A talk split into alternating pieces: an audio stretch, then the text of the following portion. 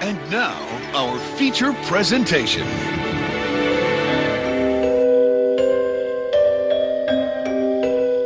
I like it spooky.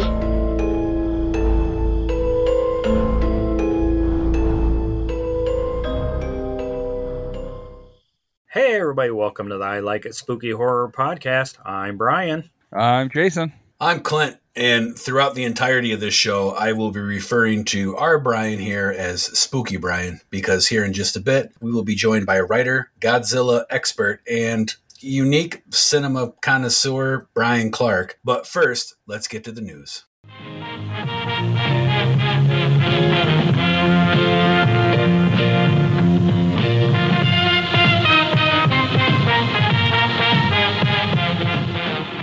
So I got some kind of exciting news here. I mean, exciting to me. Nobody else will probably care, but I'm still going to talk about it because you know it's our show. So, um, Halloween?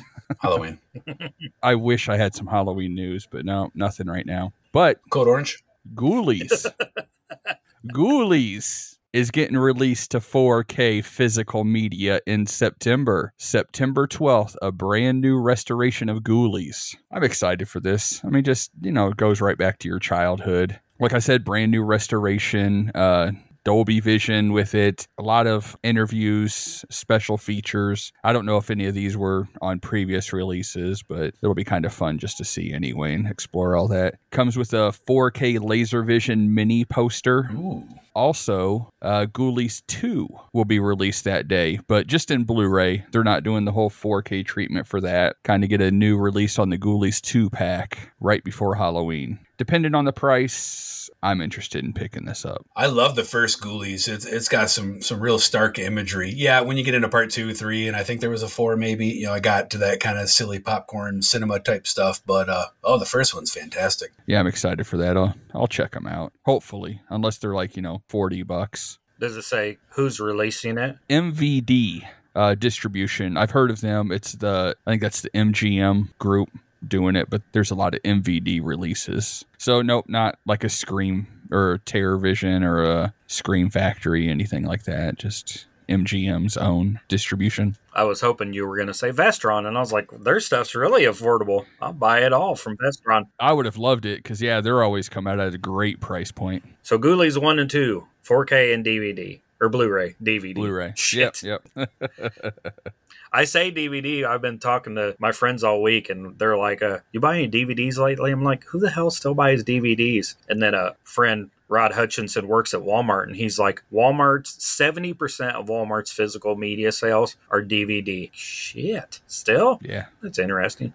I think it's still the number one media that is sold. Well, and looking at this, I just went ahead and looked it up. Uh, Amazon has Ghoulies for 33 bucks for the 4K. Kind of prices me out of it, but I'm sure it's going to drop in price pretty quick after that. So I'll, I'll still be able to get it. You know, if you special order it or if you pre-order it and the price drops, you get that money back. They'll match that. Yep. I bought that Arrow box set for a hundred, and then it was like seventy bucks a couple weeks later, so I got thirty dollars back. Oh yeah, score. I'm still waiting on it. It's been pushed back a couple times. People that went to Texas Frightmare got it. Oh, I was about to say I've seen it. Yeah, they have it. Yeah, they just haven't sent it to anybody. Yeah, it's not shipped to anybody that I've saw. My news, exciting to me because I will be there. They announced the first guest at the World Drive-In Jamboree in Vegas in October 6th, 7th, and 8th. And it sounds like Saturday night, legendary director, producer, distributor, writer, and mentor to dozens of Hollywood stars, Roger Corman's going to be there. Um, my guess is we'll get two Roger Corman movies for the Saturday night viewings. They don't announce the movies. It's kind of like the show. They surprise you. It's going to be hot as shit, though, and Roger's old. So I hope they have like a 10 or a trailer set up. Like you go in and you meet him and you can get autograph, maybe a picture with him because on Saturday that celebrities, vendors, you get autographs and pictures. And uh, sounds like it's also going to be a special episode of the show. So I know they recorded last year's Jamboree, but they've not released it. It was supposed to be like an episode of the show. But it never came out. So hopefully this year's different that they record it and release it. And maybe you'll see my ugly face on TV. I'll probably cut that part out, but yeah. In Vegas, does it get cooler when the sun goes down? I'm sure it does, but I wonder like how much it drops. I think it's extreme. Like it's 80 in the day and then the sun goes down and it's like 50. So you'll have to like have a jacket at night I think it's more than 80 in the day. But again, you run into that uh, you run into that argument of the dry heat versus the humidity that we deal with in the Midwest. So you know, it's hot, but I don't think it's too bad. Yeah, I hope in October it's not like 100. You know, I'm hoping more like 80s in October. Yeah, but there's a lot of people camping out, and I'm just like, they got big ass spiders and scorpions and all kinds of shit and camping. I'll be tired. I want to sleep. If I sleep, you want to sleep in a bed, right? I mean, if you had a camper, yeah. I forget the rating you gave Kingdom of the Spiders, and we covered that a few episodes back, but I think it was a pretty favorable rating. So the spiders will probably they'll probably leave you alone. I think it was like a seven or so. Comfort movie. They'll be cool with you. Yeah, the scorpions won't be, or the snakes, the people. or the people. if you're at this big festival and all these people are sleeping outside, it's going to be noisy. Would you be able to sleep? I mean, it's right by the airport. And I w- it kind of prices me out. You would have to pay for every night to sleep there. And I'd have to buy a tent and sleep because I'm not going to take that on the flight. I'd have to leave it all there. I'll be in a hotel at a casino. Hopefully they have a good buffet. What kind of news you got, Clint? Mm-hmm. Any buffet news? No buffet news. Damn it. So my news comes from Dread Central. This uh, story actually hit my radar a couple weeks ago. I've been wanting to talk about it on Spill the Guts, but I saved it for here. It is Jason's favorite actor, Richard Brake. Just kind of digging at Jason. If you remember a while back, we covered the Munsters, and he was like, "I don't know if I like Richard Brake in that." And I was like, "Dude, that guy's intense. I'm gonna fucking tell him when we see him at a convention. He's gonna kick your ass." so he's got a movie coming out called The Gates. This is a new film, and it's one hell of a way to uh, make a feature feature debut directed by Stephen Hall. Basically, what's going on here is he is a serial killer and he is conducting like this ritual to bring back his deceased wife. And as he's doing like the, the last sacrifice or whatever, he gets interrupted by the police. He gets sentenced to death in the electric chair. And this is a period piece also. I'm trying to this is yeah this takes place in london in the 1890s trailer out for it. So when i when i first read this when i first heard of this i thought of like uh, wes craven shocker. I thought of uh, oh i think it was called the last horror show. It was supposed to be house 3 the sandman from the 90s came to mind. And so i thought it was going to be kind of comic booky cartoony but i tell you what i watched the trailer and it's very serious melodramatic. The lighting looks great it's shot well it looks pretty vicious and richard brake just looks amazing amazing as this crazed serial killer. So that's my news. I don't see a release date or anything yet. Check it out on YouTube, The Gates, and you can watch an exclusive exclusive clip, and then hopefully we can watch this in its entirety soon. You said a period piece, huh? 1700s? 1800s.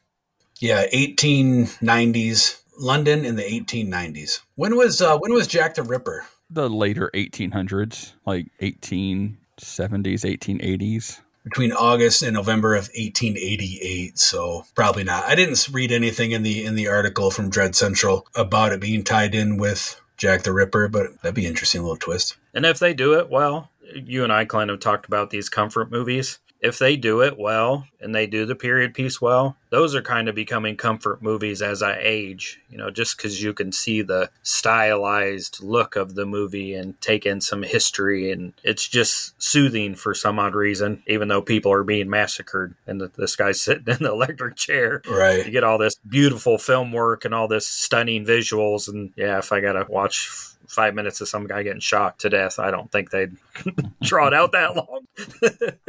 I kind of left out this part. It's probably an important part. In his final hours, he puts a curse on the prison and all who's in it. And just based off the uh, the artwork of you know like the poster of the film, kind of looks like he gets sentenced to death and then comes back and it turns into a supernatural film and he starts taking everybody out. And then actually, I'm reading further into the article. Uh, it does. I have a release date. It comes to digital and video on demand on June 27th. So yeah, we uh, we get to see this soon. Definitely worth checking out. So it looks like Richard Brake's going to get shocked to death. You know what else is shocking? The lack of money that's in my wallet because I actually bought some stuff this time. How about you guys? Why are we so poor?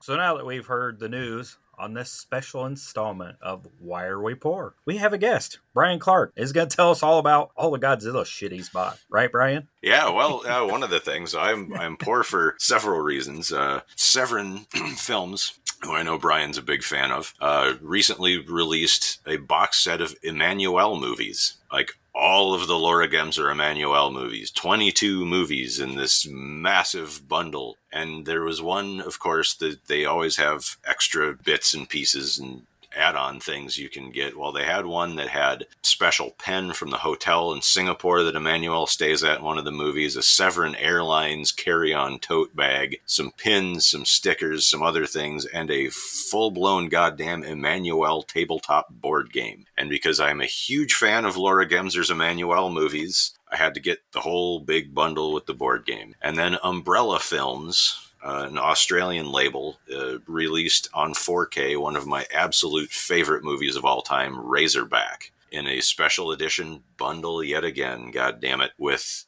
a reprinting of the original novel that the film was based on with expanded pages of behind the scenes photos and anecdotes, a t shirt, a reproduction movie poster, and a little action figure of the pig, like a little reaction Super 7 style figure. And because I'm a sucker for all of these special extras, of course, I had to buy all that too. But the biggest reason I am poor, yes, does involve Godzilla, and I have it right here beside me. So there is a company called Passion Tank that makes high-end Godzilla called Sofubi soft vinyl figures, and I managed to get a hold of a glow-in-the-dark blank one. Now, these they, they make very limited runs of all of their colors, so they're they're hard to get. But I snagged one off Yahoo Japan auctions for a reasonable price. And I sent it off to a guy who does custom toy paint jobs. So this is my one of one Passion Tank Shin Godzilla custom painted. I know my the listeners can't see it and my camera isn't very good to show you guys all the colors. It's extremely vibrant and colorful and it glows in the dark and it's huge. Orange fins, kind of a bluish black body. So it's sort of a Halloween uh, Godzilla. Does the whole thing glow or just the little white part? Well, now mostly just the little white parts. It was originally just a solid white figure. So all of this color was was airbrushed on by this guy and I just told him to, you know, here here's the figure. I trust you. I like your style. I like what you do. Go nuts. So basically doubled the cost of this damn thing by having this guy paint it. It's absolutely worth it. It is I, I wonder. I wonder if having it painted would diminish the the value just because it's not original. But it looks absolutely fucking amazing. Oh yeah, this isn't some uh, a kid sitting in his garage with a paintbrush kit. This is like this dude does pro level work. It's amazing. It looks better than most of well, not most. It looks better than all of the standard production run Godzilla figures in my collection. So yeah, this is the crown jewel for sure. But uh, but the value, I mean, I'm not getting rid of this thing. It's the only one of its kind that looks like this in existence. So you know, it's it's not getting resold. It'd look a lot cooler in a display box. I'm just kidding. If you listen to the show, I'm all about boxes. well, it didn't come in a box.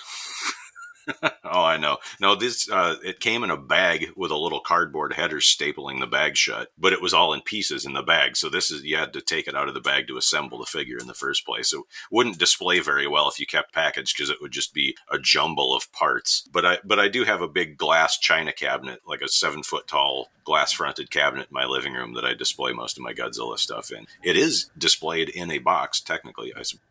Beautiful, beautiful. Does that does that glass china cabinet have a lock on it? Uh, no, but my kids are old enough to not mess with that stuff, and the dog can't figure out how to get it open. So, Oh no, I'm just trying to figure out. I'm trying to figure out if it's locked up or not. You know, I'm not the biggest Godzilla fan, but uh, Bryan Clark, what's your address? no.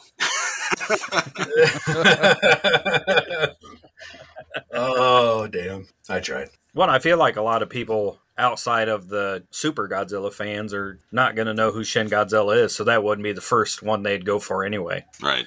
That would be not like the first figure they grab. You know, they'd grab everything else before that. It'd probably be safe. Jason, do you have any Godzilla things in your poor list today? Well, not in my list today, but I do have a Godzilla NECA figure, which I'm sure pales in comparison to that, you know, in price and quality. Good enough for me. So, what I got, of course, um, everything's kind of tied together. It's all John Carpenter related, who we've already kind of talked about earlier. Three of the things are Halloween related, of course. So, I finally got my fog figure in. Get the fuck out of here. Halloween related. You? Yeah, No. Right, right. Weird. I finally got my fog figure in. Yes. You made me nervous last week by saying like you think it might be lost. I'm like, oh shit. but then it finally showed up and it's beautiful. I love it. It's amazing. So just a couple things here. I bought uh a pre-order, and I think it was back January of 2022. Uh, Mezco 112 scale Michael Myers Halloween 2 figure. I got it from Big Bad Toy Store, and it finally came in and finally shipped to me a year and a half later. Should have been look. Clint will be proud. It's still in the bag, in the box, so I can't even like really show it to you yet. But I will open it. I have the Halloween 1 version opened up in my cabinet behind me. I will open this eventually. One other thing that I bought was kind of tied to some news that we had uh, some episodes ago, but there's a Halloween 2 Kickstarter game coming out through Stop the Killer. I was wondering if you spent money on that yet. What's kind of cool, I did. I, this is my first time I've done anything with Kickstarter, but I did pre-order this. I don't have it yet, of course, because it's not out yet. You could buy one game for sixty dollars or two for a hundred. And what was kind of cool is you can change what you buy before they ship it. So I'm thinking about now upping it to the two games, so I can kind of open one and keep one sealed, make Clint proud, and still get the satisfaction of opening it. That Kickstarter game, it's live right now, so go get in on it. I think there's little over two weeks left. So if you listen to this on release date, there's probably only a few days left. So go check that out. And it has reached all of its stretch goals. So all the added stuff will be added into the game. Yeah, I think it reached most of them like after it wasn't even 48 hours. There was only there was only a few. And what's cool about Stop the Killer is um, I did the same thing. I bought two uh, with the My Bloody Valentine one, and one I kept so I could have in the collection. The other one I bought so I could open it and play it. And then you can get all the expansion packs and add-ons and stuff. But what's cool about that is, like you said, you can edit your order actually up through the shipping. So, like, let's say the campaign ends tomorrow and it's still a, a, month before it ships, which it's actually longer than that. Just for example, you can get in there and change and edit things up to that point too. Oh, so, nice. Good to know. You could with My Bloody Valentine. That's what I got. Who's next, Brian? Now we got something to play when I come over in September. Yes. Oh, hopefully I have it by then. I should have looked to see when it officially comes out, but I think it's it's right around there. I'll probably lose. Do we all lose? If we win, that makes the game no fun. Because don't you want Michael to win? I don't know. Uh, when you when you win or lose, just come meet up with me and Brian. We're gonna be you know in the back with pigeons, stroking pigeons. Yeah. so my first thing, I didn't have anything. Like the other day, I was like, shit, I have nothing. My vinegar or not my vinegar syndrome. My Terrorvision movies shipped. So this month they released. I don't even know how to say this uh, some Korean movie, I believe it is. Shrigala. It's a knockoff of Friday Thirteenth, and it's a foreign film. It sounds fun. And then Cube, which is a Japanese movie. Yeah. No, that's a Canadian movie. I need to. I need to pick. Yeah, I love that movie. Unless it's a different cube, the one where the people are stuck in the cube prison that keeps reconfiguring itself. That's a different cube. Oh, I'm not familiar with the Japanese one. Yeah, this is this is Japanese. That's cool. I didn't. I'll have to check that one out too. Uh, 1997. Again, a, a, another name I can't say, but maybe yeah. a remake or something. I think it's same premise, but it's Japanese instead of. And then Welcome to Hell, which looks interesting. Death metal, Satanistic cult movie. Now you're speaking my language. I'm definitely gonna have to pick that one up. right up my fucking alley. Woo! Yeah.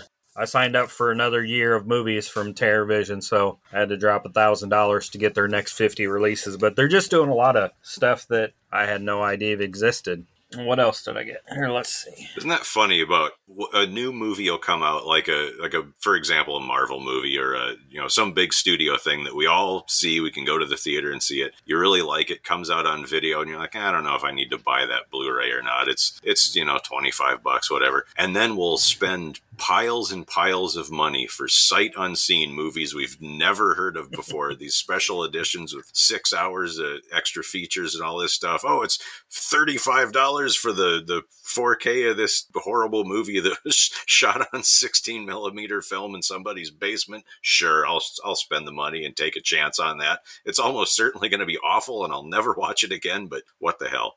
Someday I'm going to retire from my job and I'm not going to have anything to do but watch movies. That's that's a good way to put it. We're saving for the future. That's the excuse I'm going to use from now on. Brian, listening to your description, I just got to ask. I didn't know that they released Demon- Demoniacs on 4K. well, not yet, but UK studio called Indicator has been putting Rollin's movies out on 4K, and I've got all four of them. So, so I'm sure they'll get to Demoniacs eventually. Uh, the 4K uh, clown edition. Yeah.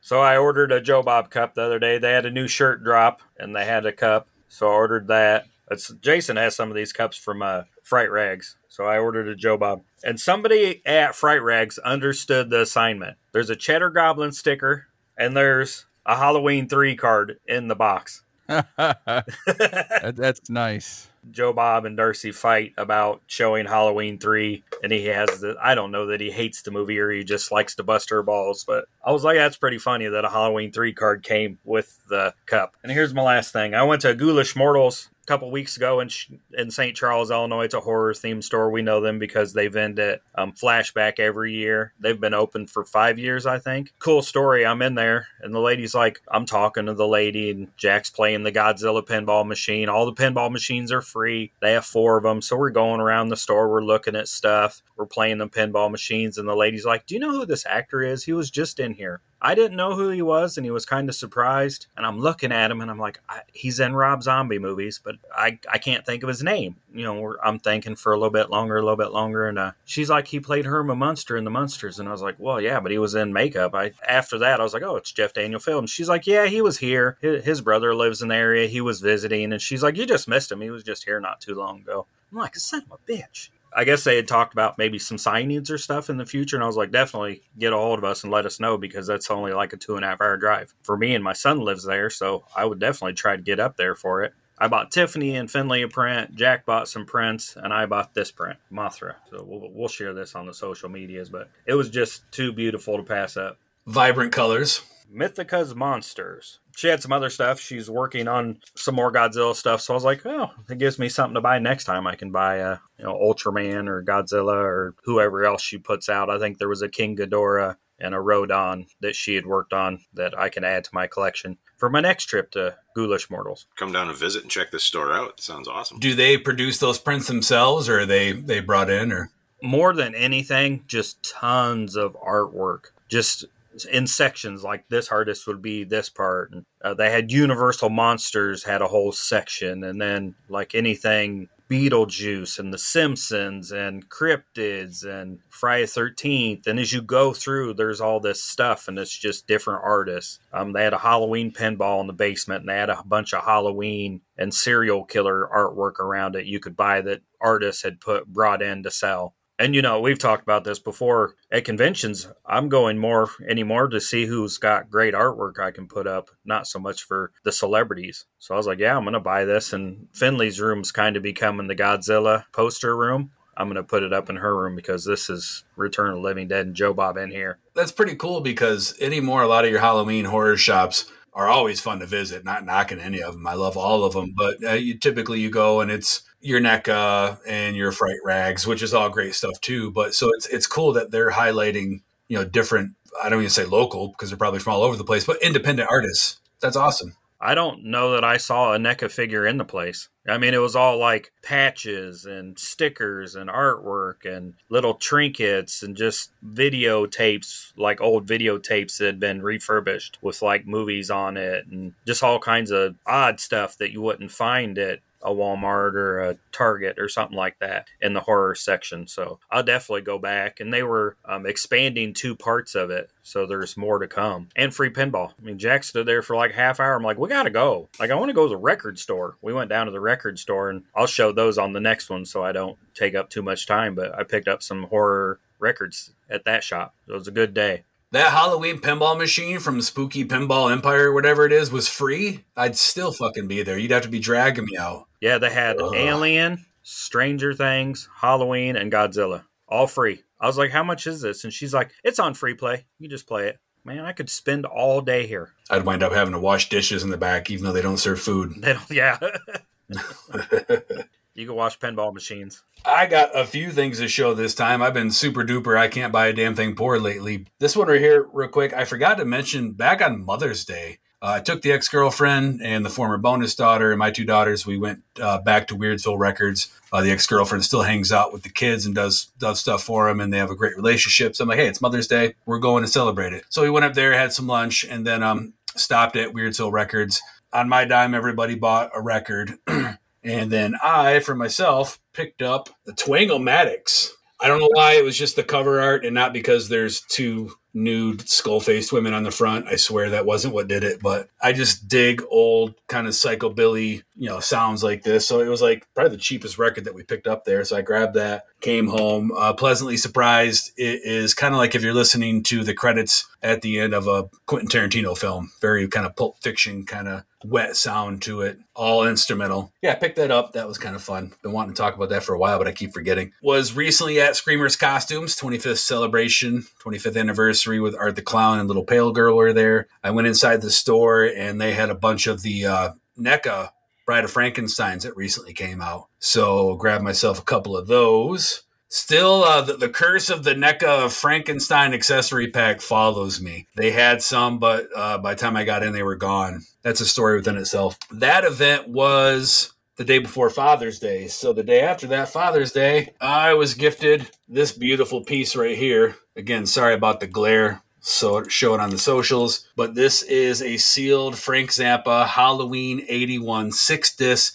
costume box set. Contains three full shows and 78 unreleased tracks, all from um, October 31st, November 1st, 1981 at the Palladium in New York. Um, so there's some great music on here. And then it's got kind of a Frank Zappa as Dracula, old school plastic Halloween mask in there. We actually, when we went to Weirdsville Records, I saw that they had them there and I wanted it, but I was spending money on everybody else. So I was like, ah, maybe some other time. I got it for Father's Day. What else? Oh, not a big deal, but We've talked about the Texas, Texas Chainsaw Massacre video game coming out. Um, it is on pre-order right now. If you order it now, you can save 10%, so like four bucks. Uh, the game comes out August 18th. I went ahead and dropped the money on that. Cool thing about that is that game, when those games come out, they're usually 70, 80, you know, 60, 70, 80 bucks. This is only like $40 and then you get four bucks off. So pre-order now if you want to get it a little bit cheaper. That's it. That's why I'm poor. That's all there is. I'm sad that there's not more. I know how we can maybe get to some more. Maybe if we take it to a sponsor and get some money for the show. So, you want to visit a haunted house? Hmm? I think I have one that should suit you.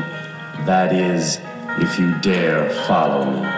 Ah, here we are at the door. Happy haunting.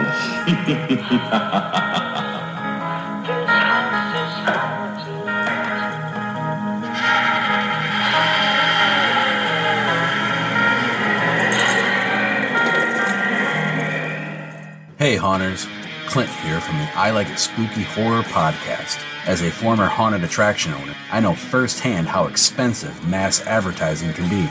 If you are looking for an alternative way to advertise directly to your target audience, look no further than the I Like It Spooky Horror Podcast. Simply email us at I Like It Spooky Pod at gmail.com and we will get back to you with info about our affordable rates. Now that we've heard from our sponsor, we would like to welcome to the Spooky Studio columnist, author, Godzilla expert, and unique cinema connoisseur, Bryan Clark.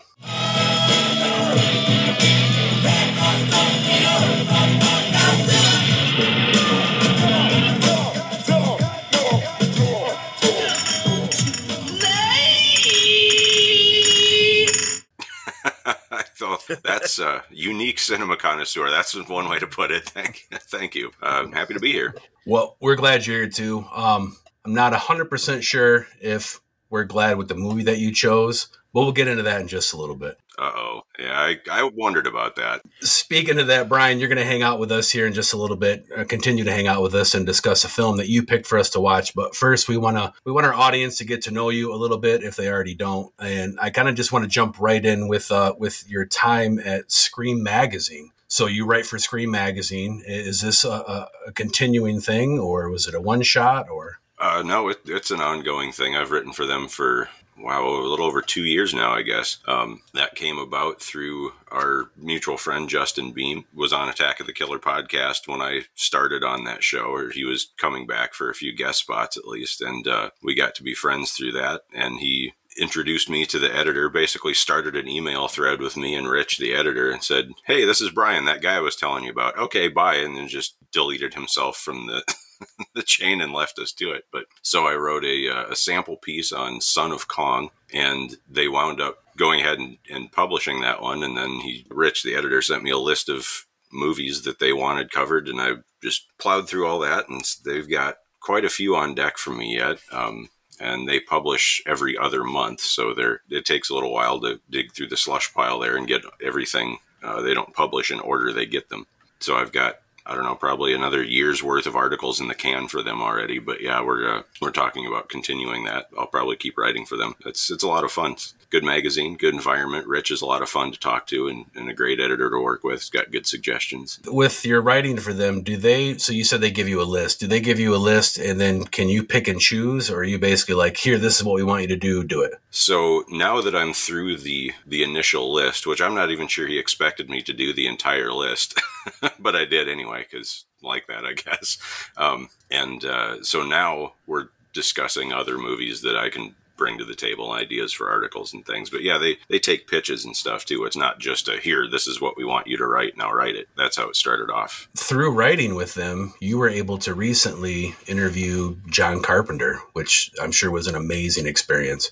I've done a, another interview that still hasn't come out uh, for them too with uh, Nick Maley, the creator of Yoda from The Empire Strikes Back. That we were talking about Lifeforce with him. For the John Carpenter one, Vampires was just on the list, and I thought, well, I love that movie. I do too. It's it's I think one of his most underappreciated movies. I don't want to say like underseen or anything like that, but like it, it, it always kind of gets thrown on the heap with his later not as good, shall we say, stuff. And I don't think it deserves to be there. I think it's fantastic. So I was I was looking for some quotes and things on it. And again, Justin Beahm, I was talking to him and he goes, Why don't you just see if you can talk to John? And sent me his PR guy's email. And I was like, Yeah, all right, why not? So I just that's everyone's like, How did you get to interview John Carpenter? And the answer is I asked.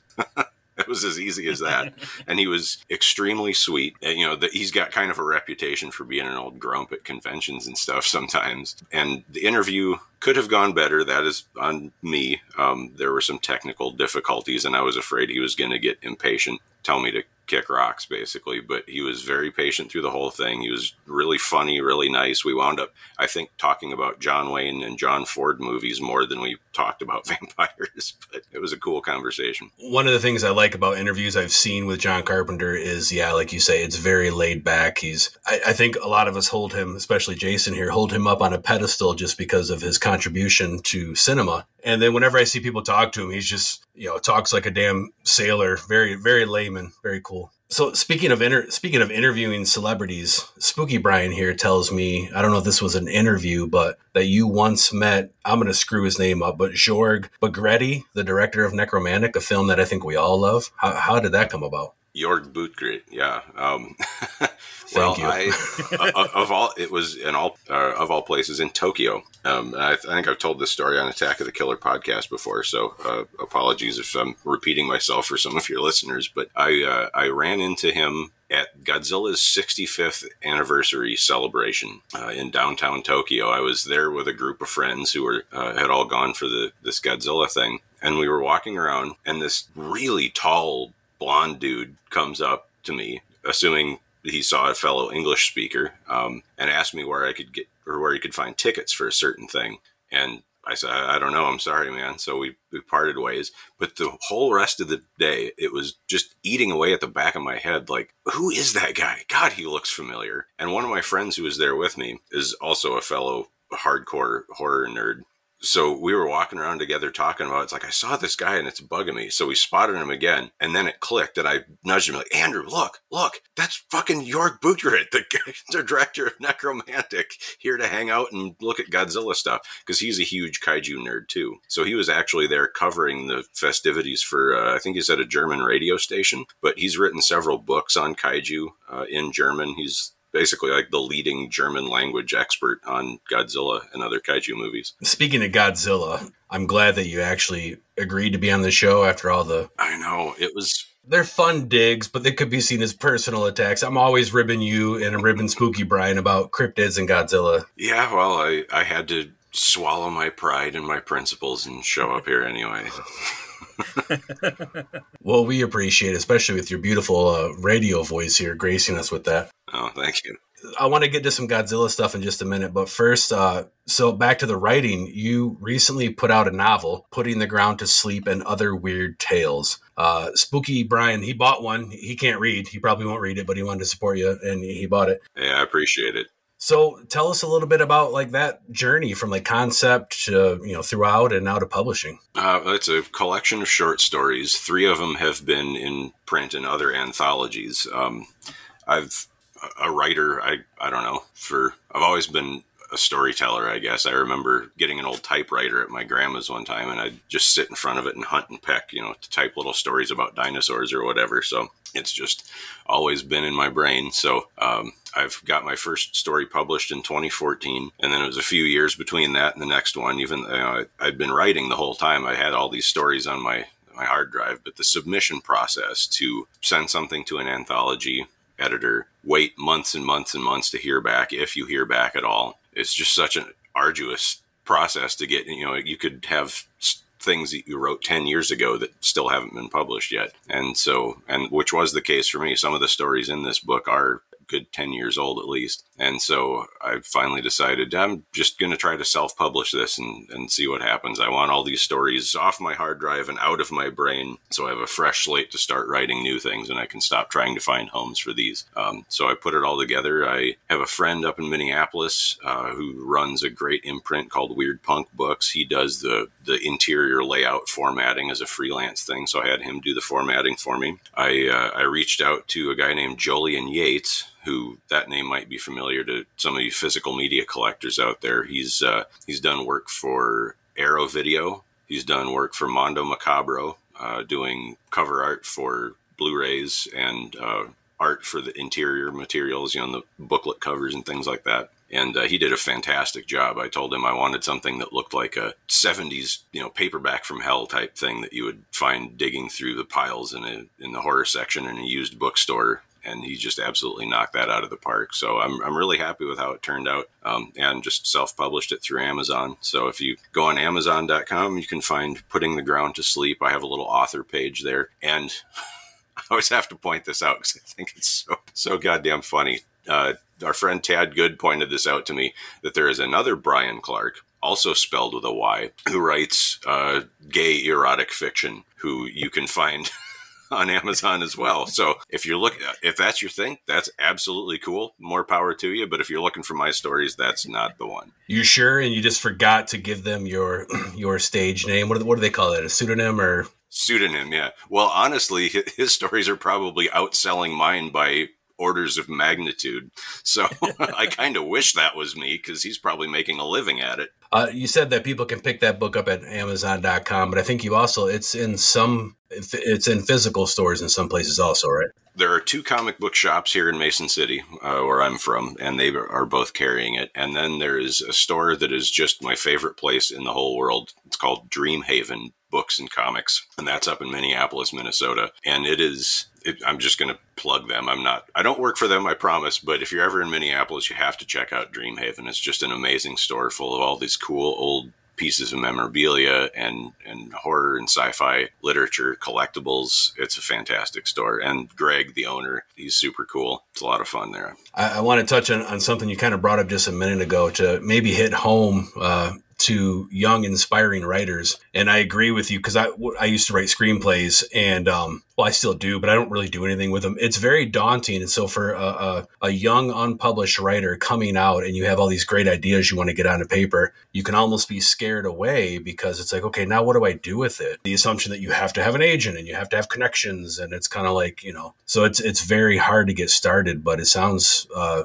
like if you had a message to young writers, I kind of heard it in what you were saying to just keep pushing it and just ask and just, you know, get the stuff done. Yeah. The people who are still out there writing, the ones who just never gave up, don't, don't get discouraged. I, I was talking to uh, Andrew, the friend who I met Jörg Buttgereit with in Tokyo. He's in a death metal band, well, several death metal bands. And he's wanting to break into creative writing. In fact, he just had his first short story published uh, a couple of months ago. I was talking to him about it one night because he's used to, you know, like you record a demo, you send it to a label, and usually that process is, at least in the musical channels that he travels in, it's a little more streamlined. He's he's had a lot of success, and it, he was unused to the idea of having to send all of these manuscripts out to all these different publishers and then just sit there and never hear back from them. He's like, this sounds awful. I said, yeah, it, it is. I don't know why I chose to do this to myself, but writing stories, that's the creative worm that's in my brain. You know, some people it's music, some people it's filmmaking, but whatever it is, it's always in you. It's, you know, people ask what I do. It's like, well, I work in a factory for a living, but that doesn't matter because that's not who I am. I'm a writer, and I always, you know, someday I'll retire from my job. I will probably never retire from telling stories just because that's what's in my brain. That's how it works. It just will keep churning these ideas out. But uh, yeah, just keep keep writing. Don't give up. Don't let those rejection notices scare you off because a if somebody even actually bothers to have the courtesy to send you a rejection notice rather than just ghosting you you're coming out ahead of the pack as far as, as far as that goes. But um, yeah there's going to be a lot of rejections before you get a yes. And that's what's great about the world of self-publishing now. Anyone can get their voice heard. The downside to that is you don't get an editor so you know things that will be streamlined in the publishing process with an editor giving you suggestions and things that's that's missing. So just have confidence in your voice check your punctuation and good luck. Proofread. By all means proofread. Yes proofread yes. No you're you're right. Like a quote unquote rejection in the form of a, a communication is great. Uh, years ago a, a screenplay i shopped around at a certain production company out in hollywood and this one production company wrote me a letter back and they were like, it basically trashed it. You know, it was like, no, don't do this. This is too juvenile, yada, yada, yada. I still have it framed. And I look at it I'm like, they got back to me. You know, this is fantastic. They cared enough to give a shit to give me some criticism. The ones that will give you notes are awesome. Even if sometimes their notes are a little assholey, they can still be helpful. Yeah, because when you uh like you say when you when you languish in the the lapse of response, I recently submitted a, a drabble to the George A. Romero Foundation for uh, they're doing a, a podcast series like old time radio stuff called The Dead, and they had a wide submission for anybody. And I wrote what I thought was a fantastic story, and it's been months I haven't heard a word, and it's just I just want to write them like just tell me something, get back to me, what the hell's going on, you know? So, speaking of uh, screenplays, you obviously have a deep love for cinema. Have you ever thought about writing screenplays, or, or have you? And, and I'm not aware. Uh, I have. In fact, I have written a couple. One never really quite got finished. One, a buddy of mine and I did a an adaptation of H.P. Lovecraft's The Hound. Uh, we were we had sent it to a film company that was at the time up and coming, and I don't know if anything ever happened with them or not because it was like 15 years ago. Sent it to a film company in Australia that was looking to start up and looking for scripts, and we actually got some notes back on it, and then just for one reason or another, the whole thing kind of fell apart. But, but yeah, I'd love to get back to screenwriting. The, the thing that stands in my way is laziness. I can't stand formatting that kind of thing myself in like a Microsoft document, and the software that formats it for you is expensive. So I've kind of fallen out of it. But uh, but yeah, that's something I would definitely love to get back to because I've got quite a few ideas that would be good as screenplays rather than stories. I might I might have something for you. We'll uh, we'll talk after the show. okay. Mom's the word. On top of that, I noticed that you, um, you know, as if you're not busy enough, you you find time, or I, th- I think you did because the data, last date I saw was 2020, but um, for Cinemasochist Apocalypse blogspot.com. What's what's that all about? Cinemasochist Apocalypse. Yeah, that I haven't Thank touched you. that and it's probably dead at this point. I don't know if I'll ever come back to it. That was iteration number I don't know how many of uh, my friends and I have been writing movie reviews online since we were 17, I think, junior, senior year of high school, discovering at the time what was known as the B Masters Cabal. I think they still, uh, a few of them are still functioning, which were like the the old heads of online movie review websites long before there was such a thing as uh, Harry Knowles or uh, what are the guys on uh, Red Letter Media. You know, the, these were uh, the Bad Movie Report, 1,000 Misspent Hours, which is still going. That's uh, my friend El Santo. His writing is what mine wants to be when it grows up. I've been saying that for years. His movie reviews are phenomenal. But so we were inspired. Oh,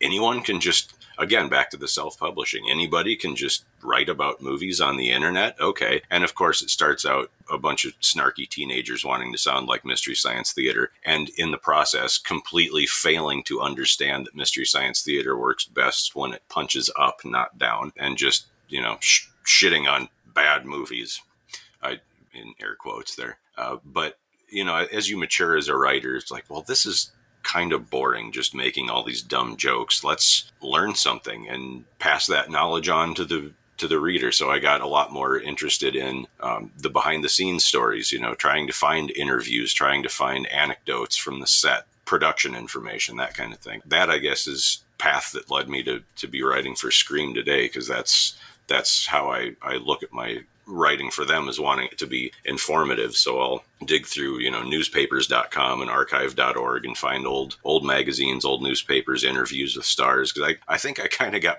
plugged as the old movies guy at Scream because I think the most recent movie I was ever assigned to write about for them is like 30 some years old at this point but yeah, most of the stuff I've written about for them is like classic Universal monsters and you know stuff from the 40s. Yeah, but anyway, I, I kind of gave up on cinema. Sorry, I that I forgot what we even started talking about there.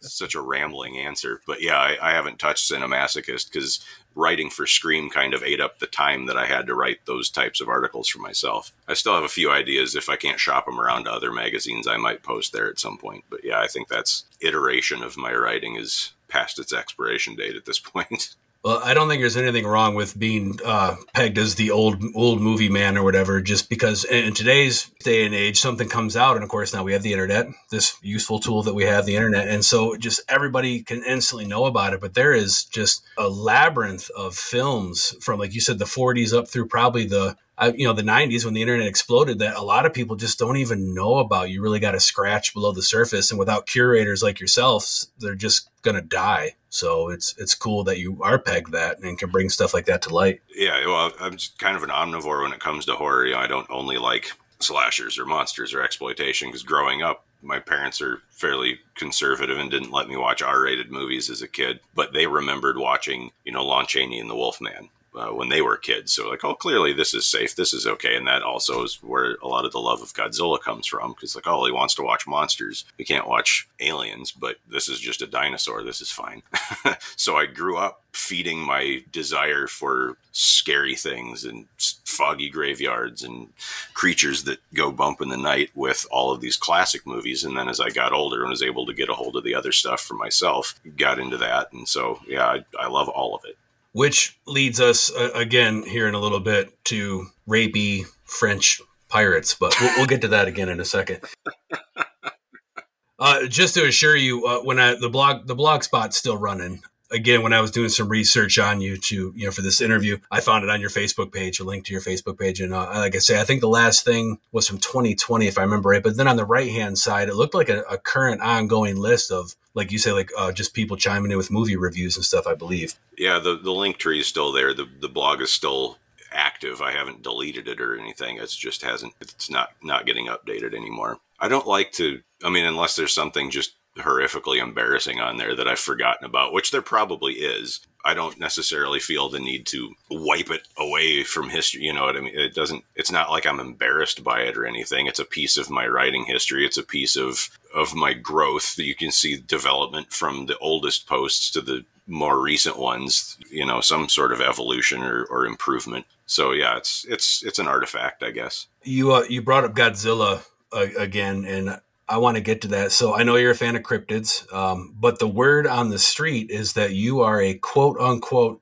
Godzilla expert, uh, and that you've been a part of panels at G Fest in Chicago. Okay, I would. I don't know who's calling me an expert, but they need to stop because I'm not. it wasn't me, I promise. I didn't. I don't call myself an expert in anything. Yeah, I did one one panel at G Fest, and uh, it was kind of a disaster. because it was four people on the panel and it was about horror and kaiju film. That was what it was supposed to be. And so each of the panelists was supposed to pick two or three movies, do a little presentation, a little write up on them, and only two of the four panelists actually did the homework. So about halfway through the panel, it fell off a cliff. so anyone who was there watching is certainly not going to call me an expert. Uh, but I, I do love me some Godzilla, yeah. Let's go with uh, aficionado. How's that? Is that better? That works. I like aficionado. Yeah, that's definitely true. Showing my ignorance about Godzilla and that whole world and um, about G Fest.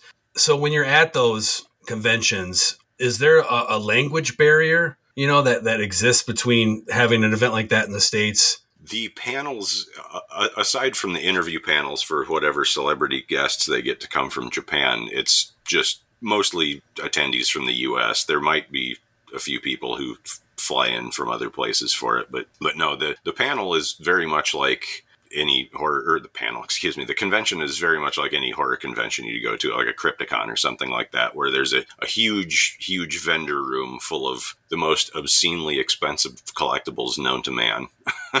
and most of the panels are done by convention goers who pitch the panel, like me. You know, I, I'm not involved with G Fest in any way. It was just me and this this other fella, not people who are necessarily associated with the convention or, or part of the staff or anything like that. Like the panel I was on, just myself and a friend um, pitched it, and then got these other two guys on board show up with your visual aids and your your uh, notes and, and go from there. But the they usually have an interpreter who can talk with the with the Japanese guests and, and do their interview panels. And then if if anything, the language barrier is actually kind of an advantage when it comes to the autograph lines because you can't stop and have a long awkward conversation with your favorite celebrity most of the time. Sometimes you can, but for the most part, it's just you get your thing signed, you smile, you take a photo, and you move on. And it, it saves people like me with some social anxiety from having to try to come up with something clever to say to this person that you are a big fan of. You can just walk up and say, Hi, here's my thing to sign, and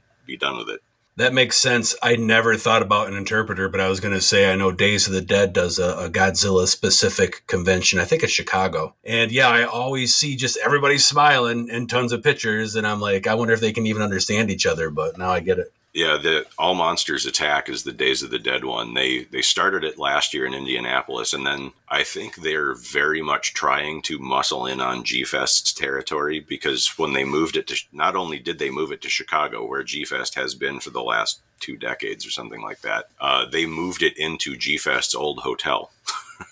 and had it just a couple of months before G Fest, which is coming up in just a couple of weeks now. So yeah, they're they're definitely trying to muscle in on that. But I think most of the old heads are still at G Fest as far as the the panels and the the informative aspect of it. From my understanding, All Monsters Attack is still basically just an autograph show. They don't have much in the way of informational panels. It's just toys and, and signatures. Throughout this interview so far, we obviously have gotten to know that you are a diverse writer. You are the old man movie guy you are not a Godzilla expert, but an aficionado. Uh, I got one last question, and that is with your love for Godzilla and cryptids and your passion for writing, are they ever going to meld? Are you ever going to write something in that vein?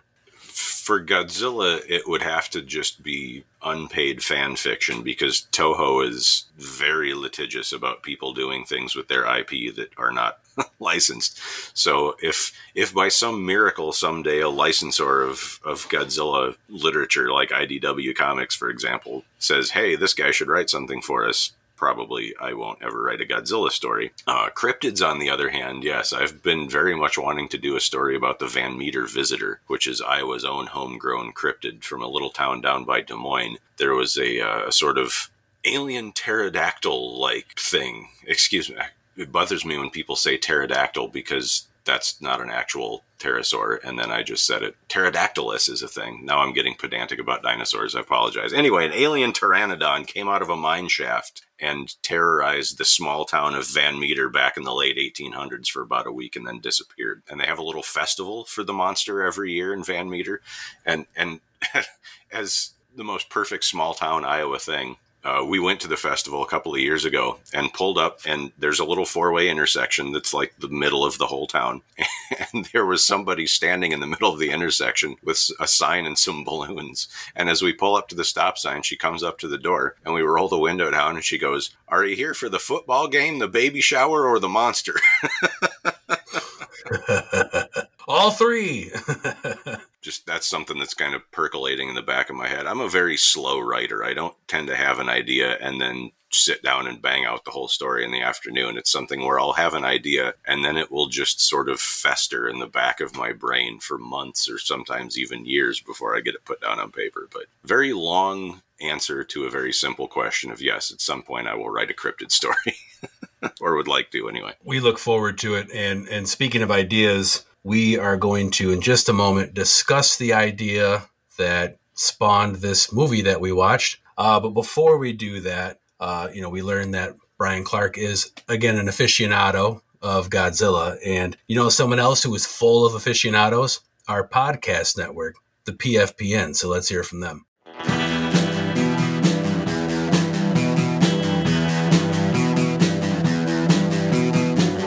You're listening to the Prescribed Films Podcast Network, home to hundreds of hours of free podcast entertainment.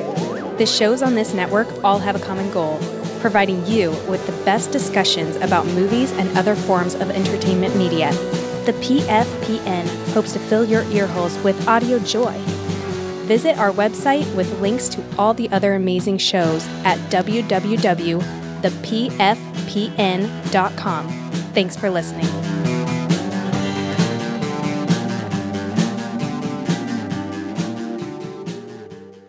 Now that we've heard from our podcast network, let's get to the movie. I forgot what year this was because there were so many boobies and rapes going on that that's all I paid attention to. 1974. But all I have to say is this Bryan Clark, why the fuck could you not just pick a Godzilla movie?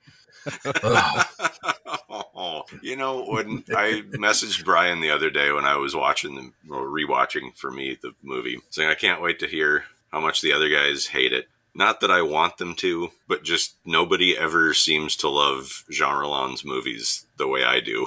and just once, I want to introduce somebody to his movies and just have them fall in love with them because I think they're so good. But oh, okay. I was I was happy that this film was suggested because it turned me on to the Kino Cult app on Roku which I didn't know existed. And I'm browsing through the library of films and I'm like, okay, there looks like some interesting things here that I haven't been exposed to that I'll check out. So that part was really cool. Yeah, the Kino Cult's a fantastic app. They've got all kinds of great uh, exploitation movies from the 60s, 70s, 80s. They have other stuff too, but it's it's a great resource for uh, people like me who love Euro smut movies. Not that I would necessarily categorize Rollin's movies as that, or at least not this one despite the amount of boobies and rape, like you said.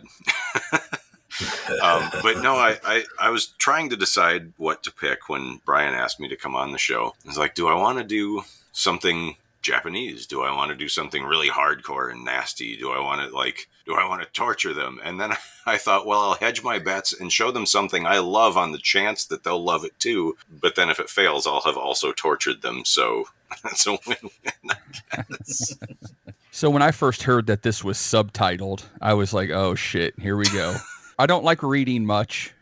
so I was like, "Okay." So I got into it and I was pleasantly surprised that there was a lot of long extended scenes with not much dialogue in it. So I was like, okay, I don't have to read so much. And I honestly didn't read every little part about it, so I'm still kind of confused on the story, but I think I got the gist of it. No, I'm right there with you, Jason. I was apprehensive to watch it because of the subtitles. I'm not a fan of subtitles because I like to immerse myself close myself off, immerse myself into the film, and pay attention to the, the subtleties. And for me, subtitles take me away from being able to watch the things and hear the things in the background because I'm focused on trying to read. But no, I, I was uh, I was happy that there the dialogue was limited. Have we said what the movie is yet? No, I don't think it's. yeah. We're afraid to. This is a great lead-in to the title. Yes. Less Demonicas? Less Demonicas? Demoniacs.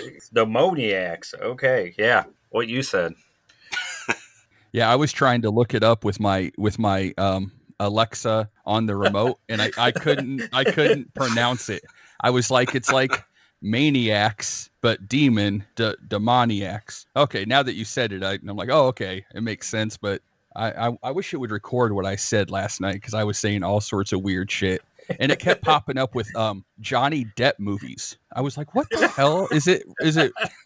I don't know what it's picking up. So I had to go back to the old typing it in and searching the Kino app. No, that, that's funny because when I first typed it in for whatever reason, I must have hit the wrong key and Animaniacs came up, and I'm like, I know this isn't it. You guys remember Animaniacs from when we were younger?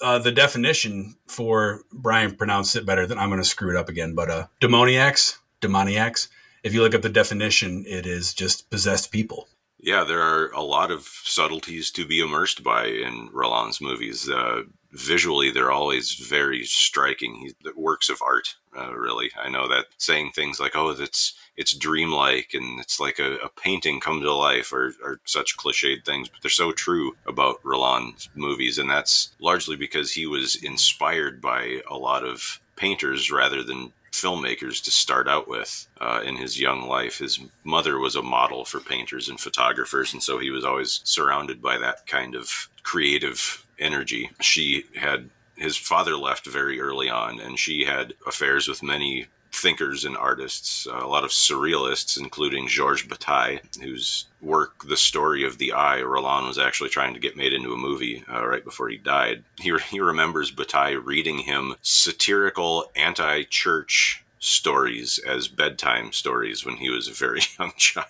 So that might tell you something about some of the, the imagery you see in his movies. Well, and I think I also read that he grew up in a seaside town, if I remember correctly, which was kind of what led him to want to do this uh, pirate type movie. Yeah, yeah, and the, there's a particular beach that he visited uh, often as a child that shows up in many of his movies. It's a it's a very sort of haunted looking place i guess. It's a it's a stone beach with these huge wooden pylons that used to be some sort of jetty or something you know extending hundreds of feet out into the water. And it's just this very it's kind of an otherworldly looking place. It has a strange vibe to it that really fits with with his movies with all these morose looking french people wandering into the ocean to die or become vampires or what have you, or or be attacked by pirates. That's a different stretch of beach than the one that's used in this movie with all the shipwrecks. But he definitely had an eye for you know natural locations. Uh, that was one thing I did enjoy about this film, especially kind of middle to the end of the film, which I guess we should kind of describe what's going on with the film. The two shipwrecked young girls who were raped by the the wreckers, the bad pirates, escaped and they kind of went into the countryside and they got to this like uh, uh, just the, the, the stone structures and everything um, were, were beautiful, and he framed those pretty well. So that's something I, I love about European exploitation cinema, especially from this era. That you know, over here, if you want to make a movie set in a in a historical period or in some ruins in the United States, you have to either build a set or do it all on green screen, God forbid. Uh, but in Europe, this stuff's just laying around. it's it's built-in production value. You can just go film in actual ruins, and your movie immediately has an air of authenticity that just cannot be recreated. So yeah, Clint, you had said talk about the premise of the movie. To me, the basic premise was there's this group of wreckers. They're not pirates. Because they cause ships to crash into the shore. They trick them somehow with a light like from a lighthouse. Um, they're out and they hear that a ship is wrecked. They go to collect the treasure from the ship. Two young girls wander from the wreckage. They rape them, they beat them, and leave them for dead. The girls survive. They wander and find a clown. That is weird. I was like, what the fuck's going on? And then they find a priest or just a guy that watches over a captive who happens to be Satan with one large ass eyebrow. While this is all going on, the town is, you know, the wreckers are going to drink in town and they, there's these ghosts. There's this feeling of them being haunted by these girls. The bar is really cool. The lady that runs, is it a bar? Is it, I mean, is it a flop house? I don't. Well, a little of both. In this time period, bar taverns and, and cat houses are pretty much the same thing, but but with some really bizarre decorations. Yeah. like an ape skeleton and a just kind of whatever they had laying around. A bat tacked up to the wall. So the lady that runs the house has a sixth sense, or she can see the future or parts of the future or something, and she kind of knows what they've done and that these girls are going to come back and get revenge. And a lot of nudity and rape and weird dancing and drinking and odd stuff on the walls ensues. Well, and, and, one part about it, I guess, is important to convey is that yeah, this is uh, 17th century, I believe. You know, it's, it's obviously in the past. That kind of sets the the time period. Brian, I think spooky Brian, I think that uh, your you laboring to kind of explain the story there kind of gets to one of my points is again i think the filmmaker was great at setting up shots and utilizing you know some of the natural surroundings and everything i don't feel sorry bryan clark i don't feel that he was the best storyteller um, because I think the story really gets muddled and contradicting and confusing. And the, the first thing I want to bring up about that is I wasn't a fan of the, the opening where you got the headshots of the main cast and it's this is the captain, he's a bad guy, you know, and this is the vixen, she kills people. I mean, good storytelling doesn't have to do that. You, you can find that out on your own 10 minutes into the film this is really the only one of his movies that does that. I'm I'm not sure what that was all about. Rollin often shot a lot of ad lib scenes from not super detailed scripts. Um, the story was always kind of secondary to the mood for his movies. Um, and that's if if you thought that was bad in this one, watch The Iron Rose sometime. That's just a 90 minute long dream sequence, basically. um, but I, I, think it's interesting that you said the girls survive, but that's always kind of a question in the movie. Did they survive that initial rape? Because in some instances, it seems like they certainly did. They're still physically alive at the end of the movie, until the end of the movie. But did the devil character they meet bring them back to life, or were they still corporeal when they got to him? Because shortly after they abandon their corpses on the beach, the captain goes back to the tavern to drink and begins seeing them all over the tavern. But is he really seeing their ghosts? That have followed him to haunt him? Or is this just piece of visual language to show us his attack of conscience because he feels bad about what they did to these innocent girls, even though he's killed who knows how many people up to this point. Maybe none of them have been defenseless girls. I took it as uh, his subconscious manifesting. In fact, they even kind of alluded to that in the beginning. That part I didn't like, where they're like, "He's the captain. He's the bad guy. He is haunted by his victims." And so I actually loved that sequence. Again, I thought it was kind of misleading because what I took from it was it, it was at that point I thought they were dead and their ghosts were, were torturing him. And then when I saw they were chasing them after that scene into the ship the graveyard, the ship graveyard, I'm like, okay, they're still alive. So that was just his subconscious eating away. He knows he's a bad man. But even then, there's one point where, or several different points actually, where villagers or the tavern owner say that there have been ghosts seen walking around town. But then you could also refer to a person as you know a ghost of them, their former selves so literal is it figurative? But it's interesting that all of the villagers seem to know what is in those ruins. Like they're aware that the devil is buried there because the the madam i think it is says at one point you know these ghosts are heading through town out to this other island and if they get there and release what's there then we're all in trouble. So they like it's this very strange so like all these villagers are living with a satanic time bomb in their backyard. like an unexploded landmine going when is he going to come out and then these girls are are what unlocks it and he I don't know. We want to get right in into the now the the relationship between the girls and the devil? He offers them a, a chance for revenge, but they have to sleep with him first. They have to let him out of the crypt and have sex with the devil. And for remember when I mentioned my friend El Santo and his 1,000 misspent hours, that his writing is what mine wants to be when it grows up. His phrasing for this particular sequence is so great that the girls gain power when the devil fucks his infernal might into them. wow.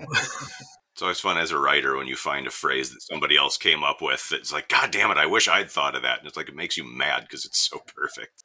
I think kind of a good point that you're bringing up is maybe it depends on on your mindset when you go into this film. I I kind of looked at this very literally. So like when you just talked about are they ghosts when the the other people from the tavern saw them, I assumed it was a drunken sailor who saw two pale girls wearing because they were wearing like white sheet bedclothes and just assumed they were ghosts because he was kind of a drunken wretch himself. But I think a good point you're bringing up, Brian, is is do you go into this literally or do you kind of have a, more of an open mind and try to figure out you know the, the figurative stuff that he was trying to get at?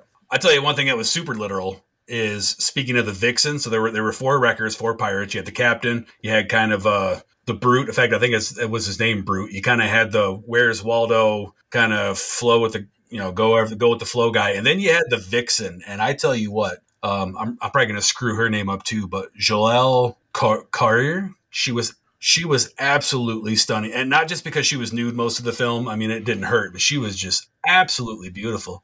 Yeah, that's something. Even if you don't like the movies themselves, you want to watch Jean, Jean Rollin's movies just to see some of his starlets. But uh, I think of these pirates as they're kind of like the gang, Krug's gang from Last House on the Left. If all three of the if if all three of the guys were Krug, Yes. and then the Sadie character Tina is like 10 times nastier than all three of them put together because she is very much the you know the captain is in charge he's the bad guy but no Tina is the nasty one none of those three pirate dudes are half as scary as she is she is clearly the psycho of the bunch I love that you brought that up, Last House on the Left, because that movie popped into my brain several times as I was watching this film. And I thought this is like an early rendition of Last House on the Left, but as opposed to maybe a little more realistic and obviously not modern, it was a little more kind of fantasy. The rape scene in the beginning, when, when they first accost the girls from the shipwreck, that was actually a bit uncomfortable. Um, yeah, specifically between the I call him the Where's Waldo goon. You know who I'm talking about. The Where's Waldo goon. He had the red hat on. Between him and the one ship Le Bosco yeah, that was uncomfortable. Yeah, it's surprisingly brutal, and there's not a lot of brutality in most of Rollin's movies. There are in a few later ones, like Grapes of Death and Living Dead Girl, have some pretty pretty striking gore in them. But for the most part, he he wasn't that interested in showing violence. And there's a lot of sex in his movies, obviously, a lot of nudity or, or at least attempts at eroticism, whether it turns you on or not is a different story. But but yeah, the he generally is lumped in with horror filmmakers, but I can't remember if it's cinema fantastique or cinema du fantastique. It's a way of referring to his movies they're more fantasy, like you said. They're more eerie, gothic fairy tales than they are straight up horror, which then makes something like that rape scene more jarring and more upsetting, like you said, because it's not like you're sitting down to watch a Last House on the Left where you're expecting that and you're kind of in that mindset. Whereas Rollin puts you in this kind of dreamy, ethereal state, and then to have a really hard edged, realistic thing like that dropped in the middle of it just makes it that much more uncomfortable.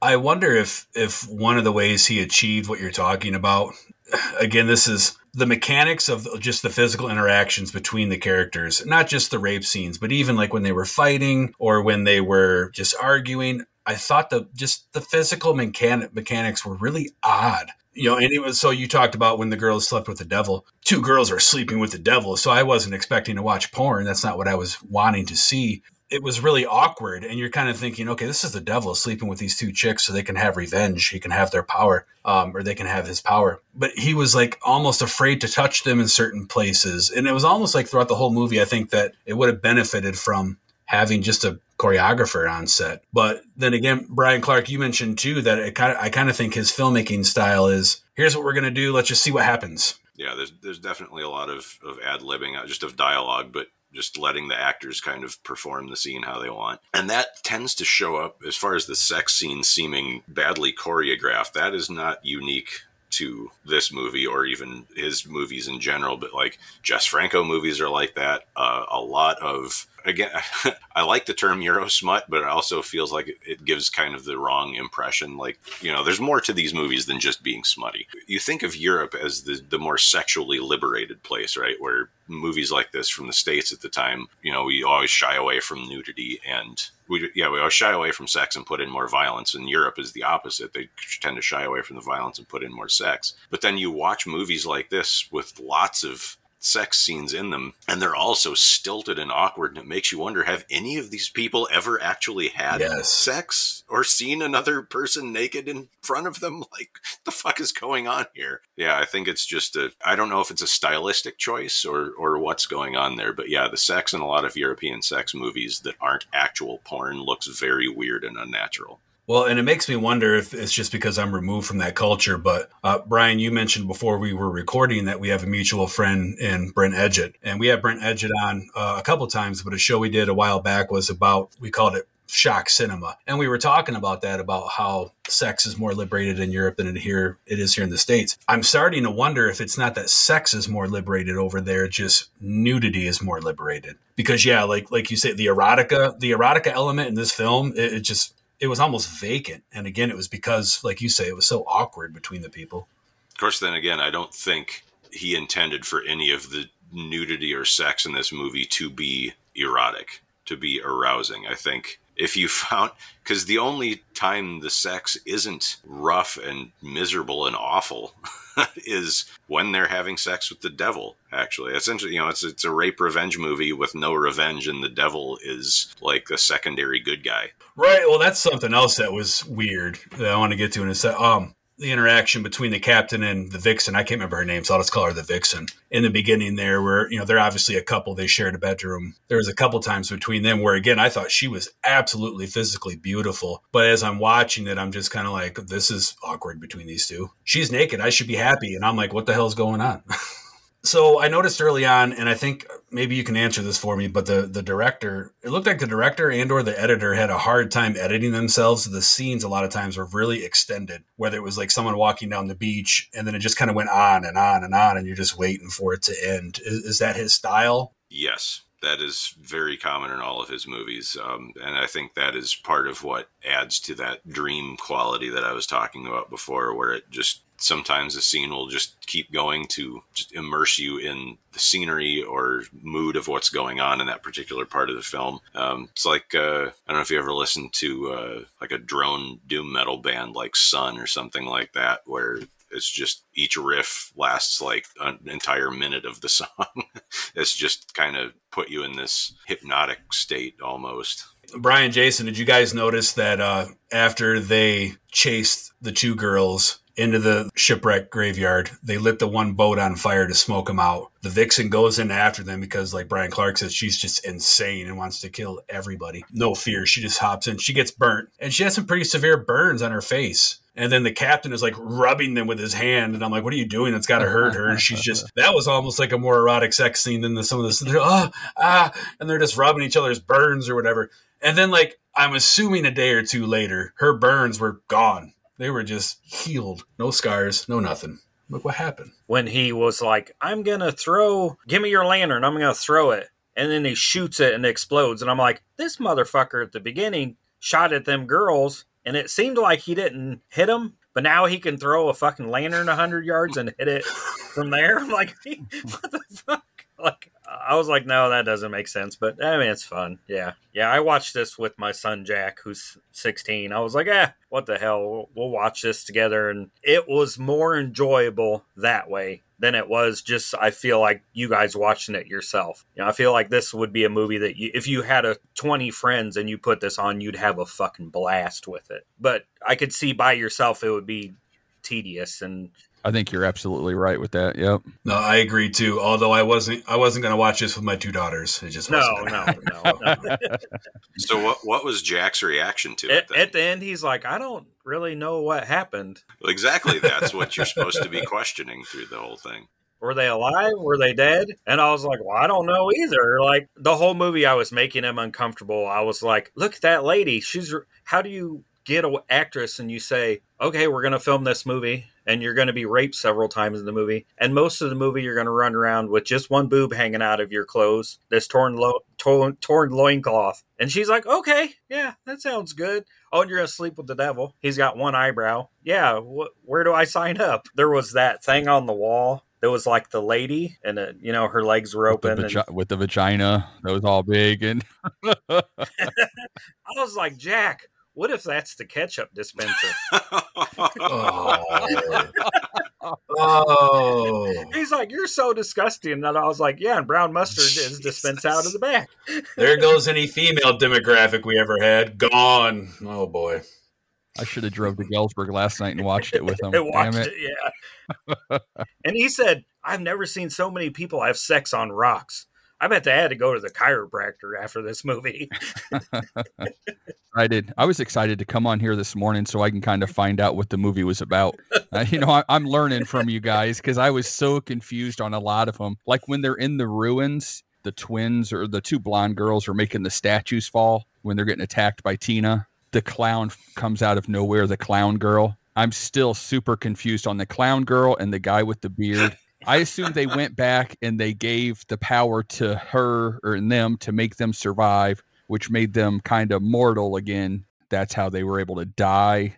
I just want to see the reactions of any of your listeners who aren't familiar with this movie or Rollin's m- movies in general because he has a thing for clowns that comes back in a lot of movies. To where we're sitting here talking about pirates and the devil and. And rape scenes and all this stuff. And then every once in a while, someone will say, and then the clown shows up. And I just want to see the looks on people's faces of what the fuck are they talking about? Why is there a clown? It was it was really jarring. And when I first saw the clown, I was like, okay, they just encountered Ronald McDonald out of nowhere for no reason. And I thought this clown is the devil. This clown is the evil entity that lives in these ruins. That's what I thought based based off the story that had been told to me so far up to that point. And then when I realized that the clown wasn't the devil, I'm like, what is the point of the clown? And then you get introduced to I saw him written up somewhere as an exorcist. I viewed him as like a gatekeeper or a priest who was keeping the devil, this evil entity, locked up. But they all actually seem to be friends, and that's where I got really confused. Was the devil who ev- this, the town was afraid of wound up being the sympathetic person who wanted to save the life of the clown and the the per, his captor? I, I I got really confused at that point.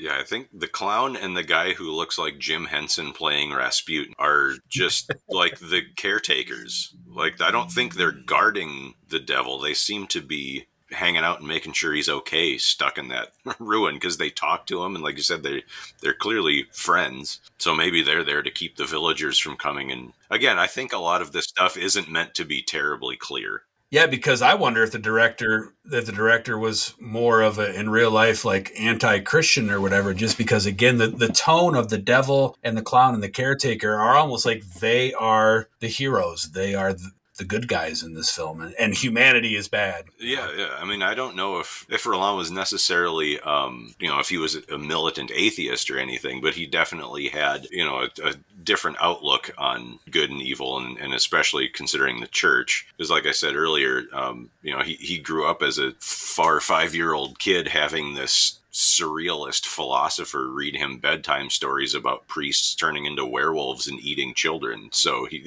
he definitely didn't think about the clergy uh, in the way most people do. Yeah, there was very towards the end, especially the all the statues they destroyed were religious statues, Mary and Jesus, and then when the girls lay down to, with the devil, right outside the window is a religious statue there. I don't know who it was, you know, but there's a religious statue right there that's having to, in my view, watch as the devil turns these innocent girls to his side or whatever you want to say. No, I thought that was interesting too, and that's another reason why I thought maybe it was a statement from the director because the the scene where the statues were the the two girls who you know who were raped and literally in my sense survived and then slept with the devil. Now they have these powers to go get their revenge. They show up to the bar and they just stand there and stare at everybody and get stabbed and don't do anything. And i'm like they let everybody leave. And i'm like how is this revenge? But yeah then they go back to the ruins. The vixen chases them there. And they just immediately out of nowhere throw their hands up like Frankenstein and start dropping all these religious porcelain statues on them. And it, the director made it a point to, like, I saw the the statue of Mary get smashed in frame, centered like twice, and it was all this like destruction of the statue seemed to be the focal point of that scene. And then it was kind of, again back to the awkwardness is out of nowhere the statue of Jesus lands on the vixen and she's struggling to get up from underneath the weight of it. And I'm like, you could tell that she was acting, that she was struggling to get out from underneath it. It was it was weird. How about the uh the noose. I'll, I'll jump back. The noose in the captain and the vixen's bedroom. That was kind of kinky on the wall. It was almost like the director's sense the director's sense of kink was kind of, I don't know, uh, how about a noose? They like to choke each other, asphyxiation. But then she's trying to seduce the captain because he's all worked up and scared and worried. And she's like, hey, how about you just take your mind off it on me? And he, this is the, the cringiest scene in this whole fucking movie. He grabs this like stuffed seagull that's sitting on the nightstand or whatever, and he starts stroking it and looking at her, and he's getting into what she's doing. It was actually probably the most er, erotic scene of the whole movie. And just as he's about to like give in to his, you know, carnal lust, he like snaps the head off the the stuffed uh, uh, pigeon and then goes back to his worried state. It was so bizarre. Hey, this being a European movie from this time period, just be glad he didn't do that to a live bird.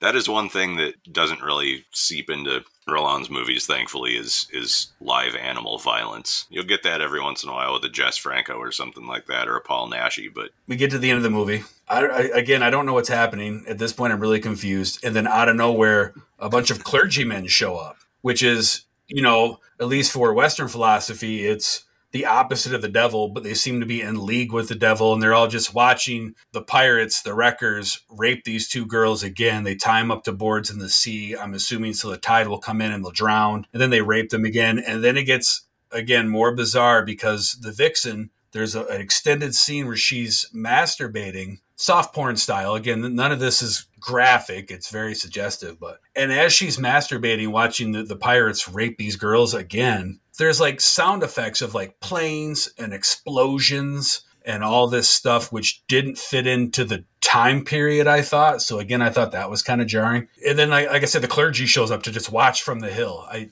some of the noises that happen during that scene are just like grunts and animal growls and that made sense to me and just okay they're behaving like animals but then yeah like you said there's gunshots and explosions and i don't know if maybe that's just meant to evoke images of violence and war in the viewer's mind yeah some of them are like you said sort of anachronistic and it doesn't make a lot of sense. I think the clergy showing up at the very end is a sort of statement of, you know, the church is too little too late. Most of the time, they didn't really have any bearing on the events. They just showed up, not even to mop up after, basically just to stand there and be ineffectual. I'll accept that. I like that answer. Yeah. It made the captain, you know, kind of have a second thought about it too. It looked like he knew that they were out there, they were dr- going to drown, they were tied up, and it looked like he was snapped out of it and he wanted to go help them, but it was kind of too late also and i don't know if that was because of the presence of the clergy there. The movie has kind of an interesting moral of the story i guess is about pacifism and that revenge isn't like i said before it's you know it's a rape revenge movie with no revenge where they get the power the literal power of the devil to take down the people who have wronged them and in the end they can't bring themselves to use it. And the you know the, the devil power came with a with a cutoff point. Is you know this works until dawn tomorrow or whatever it was. And uh, you know after that the power reverts to me. So you have 24 hours in which to take your revenge using all the powers of hell at your command. And other than tipping some statues over they they don't really use it and at, at the very end there when they could have taken out all of the pirates they instead just let the powers lapse back to the devil. And um, e- even though it results in them getting attacked and raped and murdered again, evil ends up destroying itself anyway through what be it through lack of uh, or uh, through an attack of conscience or what like Paul the kind of big galoot henchman, gets drunk out of this giant comedy liquor bottle. I don't know what the hell that thing was, I, but he, he drinks this enormous fishbowl flask looking thing of, full of booze and then tries to smash the girls with it to exorcise them from his head, you know, to chase these ghosts away and winds up tripping and shattering the thing and cutting his own throat on it. And then the captain, after they kill the girls out on the boards they that shipwreck they tie them to out in the sea, winds up fondling Tina, thinking like, oh, he's getting all turned on by this, and then he chokes her to death and stabs Le Bosco, and then runs back out into the tide to try to rescue the girls and winds up drowning himself. So in the end, you know, they they got their revenge without having to get their hands dirty, I guess. They had to sacrifice themselves to get that. But I like what you say is evil is going to destroy itself anyway. Probably the most stunning image of the entire film for me came at the very end, and that is when I keep calling her the vixen, but you guys are referring to as Tina. That must have been her character name. Is when she's dead or dying, the tide has come in and she's floating amongst all the seaweed. But just for me, that the way that was composed, that shot was was stunning. But also, all I could think of is, my God, the chiggers that these poor actors must have endured Yes, because it's not just like the ocean coming in. This this area of where they're shooting is like a marsh or something. So it's all full of this just gross looking seaweed and algae, and the water's all brown and horrible. So yeah, you kind of feel like, oh man, the the infections they must have suffered. Like everyone just left the set went home every night and took a ton of antibiotics, and just hoping they wouldn't gangrene from the water they were in. What do you guys think about a rating for this film? Hot. This is I've been looking forward to this since we started. We can discuss the high points, the low points. What do you guys think? Everybody's afraid to go first. I normally go first. I'll go first. Um, I'm gonna give it a three naked vagina murals on the wall in the brothel out of ten. I don't know. It was it was weird. Like Clint said, the good part is like Tina was stunning, wasn't hard to look at. The rapey scenes were pretty bad, but I mean, I I understand this whole interview has kind of made me appreciate Brian is taking it. Bryan Clark is taking it, you know, the artsy way where Brian Godsell and I are just kind of some dummies that are like strictly on the content in front of us, not looking into the deeper meaning of it. I understand it was, you know, probably a work of love by the director, but it just wasn't for me. And I think three was being generous. That's where I'm at. We'll, we'll save Bryan Clark for the end. That's the best for last. So, Okay. Spooky Brian, Spooky Brian, what do you think? Well, I'm going to give it a 5 out of 10. I mean, it wasn't a bad movie. I've seen a lot worse movies than this. The acting was kind of weird. I did what parts of the story I could understand, I enjoyed. Visually, it's stunning. The whole movie looks good. The cam works good. I kept coming across was is it Zombie Lake? That's one of his movies. Well, y- yes and no. I'm glad you brought that up because Rollin usually gets lumped in with like worst directors of all time. This guy's movies are crap, largely because people point out Zombie Lake. That was not a project of love, as you were saying, Jason. For him, that was a thing for hire. Actually, uh, Jess Franco was originally supposed to direct that, and the producers were such cheapskates that Jess fucking Franco was like, you know what, this is too shoddy of a thing for me to make. Which I don't know if you guys are real familiar with Jess Franco or not. Dude made like I don't know 200 movies or something in his lifetime. Was not averse to low budgets, so a movie being too cheap and crappy for Jess Franco to be like, fuck this, I'm out. that tells you something about it. But Rollin loved to make movies, and he was offered the like, here, Franco fucked off. You want to make this movie? It's like, yeah, I'll make it because it's making a movie. So he did it for the love of making movies, but that was not a project that he himself was guiding through the whole thing. It wasn't his script, it wasn't his actors, it wasn't, you know, whatever. He was just a hired gun on that movie. So for all of you listening out there, don't blame Zombie Lake on Jean Rollin. Watch some of his actual, you know, movies from the heart to get a good idea of, of the kind of filmmaker he is. This movie did point me in the direction of like, oh, I, there's other movies he's made that look interesting that I want to watch. I will watch more of his films. This movie didn't scare me away from watching any of his other films. And there's directors I've watched a movie and I'm like, eh, I don't know that I could ever watch another movie by this guy because you're a big Joe Bob fan. I I'm a big Joe Bob fan. And he says a lot. You can do anything but don't be boring. And the the movie wasn't there was times that I was like, okay, I you've been raping this girl for five minutes. Can we move on to the next point of the story? Like I wasn't bored, you know, and it's I could watch another one of his movies with a crowd and I'm sure it would be a blast. Know, there's something like I would go to Tad Good's birthday party and see, and I'd be like, oh, that was a fucking blast. So yeah, five. What I say? Five unibrows out of ten. So is that a if there's two brows but they're connected? Yeah, it's still five. Yeah. He's like one divided by four, carry the two. Just thinking my math makes about as much sense as my understanding of this movie. So yeah. You're, you're talking about a, a group viewing like with Tad and them, and it, it reminds me of what I've been saying the past few episodes. As the days and weeks go on, you bastards just get sicker and sicker. hey, gang, let's all get together and watch these women get raped. Yay! Where's my mug of beer? No, you know it's it's funny, Bryan Clark. You said that uh, the director has been described as you know a terrible director and whatnot. I, for, I forget the exact word you use, or like the worst director ever. But I, I didn't come across that. But the word boring actually kept coming up in my research. A lot of people were accusing him of being one of the most boring filmmakers ever. Um, I'm actually glad we had this conversation because my appreciation of this film has increased slightly. I'll take it. No, no, and, and I'm serious. Is so this this is what I first wrote is that nothing about this film was successful. The story or the lack thereof was, was it was confusing. It contradicted itself. I feel it was poorly told. Everything from the pacing to the editing to some of the odd stuff that we had already discussed. I'm not going to repeat. Um, to the lack of eroticism to why the hell was some chick a clown it was all completely lost on me and i gave it one out of ten stuffed pigeon strokings but i'm glad we had this conversation i'm actually glad that you recommended this film because I have a little bit better appreciation for it now. I just think it was what's the word I'm looking for?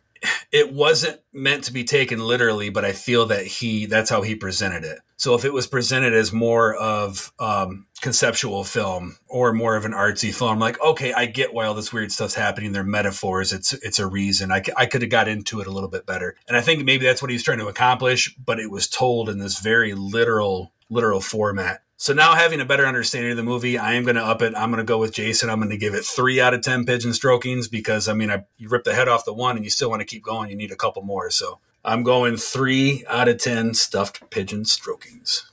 Well, hey, that's that's pretty good. If the, if our conversation today increased the movie's worth in your eyes by two whole pigeons, I, I'll take it. Now, this is not my favorite of his movies, nor do I think it's necessarily best. Now you tell us. And maybe I should have picked one like uh, Grapes of Death or or Living Dead Girl, which are a little more literal uh, in their in their storytelling and have more gore and, and things. But I feel like that those I love those movies, but I don't think they're quite as representative of his overall work because, like I said earlier, for the most part, he tends to shy away from a lot of the gore. He put that into a few later movies to make producers happy. You know, we'll sell more tickets. The the American movies are getting more and more graphic, and we have to keep up, kind of a thing. He's mostly known as the sexy French vampire guy because his first movie was a, a vampire movie that, through some machinations of there was a series of uh, riots and uh, this big social movement going on in France at the time, which resulted in shutting down a lot parts of cities and distribution channels falling apart. And so his first movie, The Rape of the Vampire, was one of only two movies available to be seen in all of France for like a couple of weeks. So by default, it made a shit pile of money. And then after that, his producer was like, okay, you're the vampire guy, make another one. Uh, so this was one of the first movies he got to make away from the vampire mold. So I wanted to pick something that was kind of a standalone. It wasn't part of the vampire thing, but still fairly representative of his sort of atmospheric, ethereal. You were saying a lot of people refer to him as one of the most boring directors and i mean i get that i've i really dig a movie that's just all vibe and atmosphere so that's why i, I love his movies so much but um, like i said this this isn't his best it's not my favorite. I just wanted to pick something that felt representative of what he could do that wasn't just vampire cinema. So i will give this one six and a half. No let's go seven. I'll give this movie seven decapitated pigeons uh, out of 10. But yeah, I'm, I'm glad to say that you guys said you wanted to, to watch more of his stuff. Please do check out some more of it. Lips of Blood is fantastic. Uh, Living Dead Girl is great. There's so many excellent movies in, in, his catalog. And, and maybe someday uh, over time you'll Stockholm Syndrome yourself into becoming a fan like I am. Well, I think it's cool because it sounds like Brian and Jason are going to get together with Tad and a group of people, drink beer, and watch the, this movie. Uh, Bryan Clark, it sounds like you and I are going to get together and just rip the heads off of pigeons. So, hey, let's why do not it. both? Hey, exactly. that's uh, that's the foreplay. I don't know. Anyway, um, Bryan Clark, we appreciate you being on the show. We're glad that we got to know a little bit more about you. Uh, even though we didn't really rate this movie super high. At least Jason and I did. And I, I, am glad that I was exposed to something else. Again, I'm super glad because it exposed me to the Kino Cult app, which uh, I uh, intend on exploring. So thank you for that. Everybody, make sure you check out Putting the Ground to Sleep and Other Weird Tales, Bryan Clark's book. Make sure you check out Scream Magazine. You can subscribe to them or just grab one off the shelf at a, your local comic shop, I'm assuming. But Brian, is there is there anything that uh, you'd like to add, or you know, ways that people can connect with you and, and see, you know, follow up and see what you got going on? Uh, you can find me on Facebook. That's about the only social media I do. But I have an author page on Amazon, so whenever I get another thing out, include it there. Um, as far as Scream, yeah, you can get them at Barnes and Noble. Probably have to ask your local comic shop. I don't know if it's something they'd necessarily just always carry, but I know Brian has uh, requested it from from his local shop, and they've started carrying it. So yeah, tell your tell your local shop to carry Scream. Uh, support local stores for sure. Check out uh, Coagulate, the 2022 rehearsal demo. That's the one that I've got uh, voiceover work on. And uh, there's a upcoming band called Adversion, which I also have some some voiceover narration bits on the, their EP that should be out later this year. And yeah, I think that's about all I've got going for right now. That's way more than what we probably have going on in a little bit when we talk about what we going on, and we're all going to go, uh, I don't know. Uh, Bryan Clark, uh, uh, pronounce the name of this movie. The Demoniacs. Yes, thank you. Was made in 1974. Was set in, I'm assuming, the 17th century, and so that kind of goes along with horror history. So now that we've talked about an older film, let's get into some horror history. A date which will live in infamy.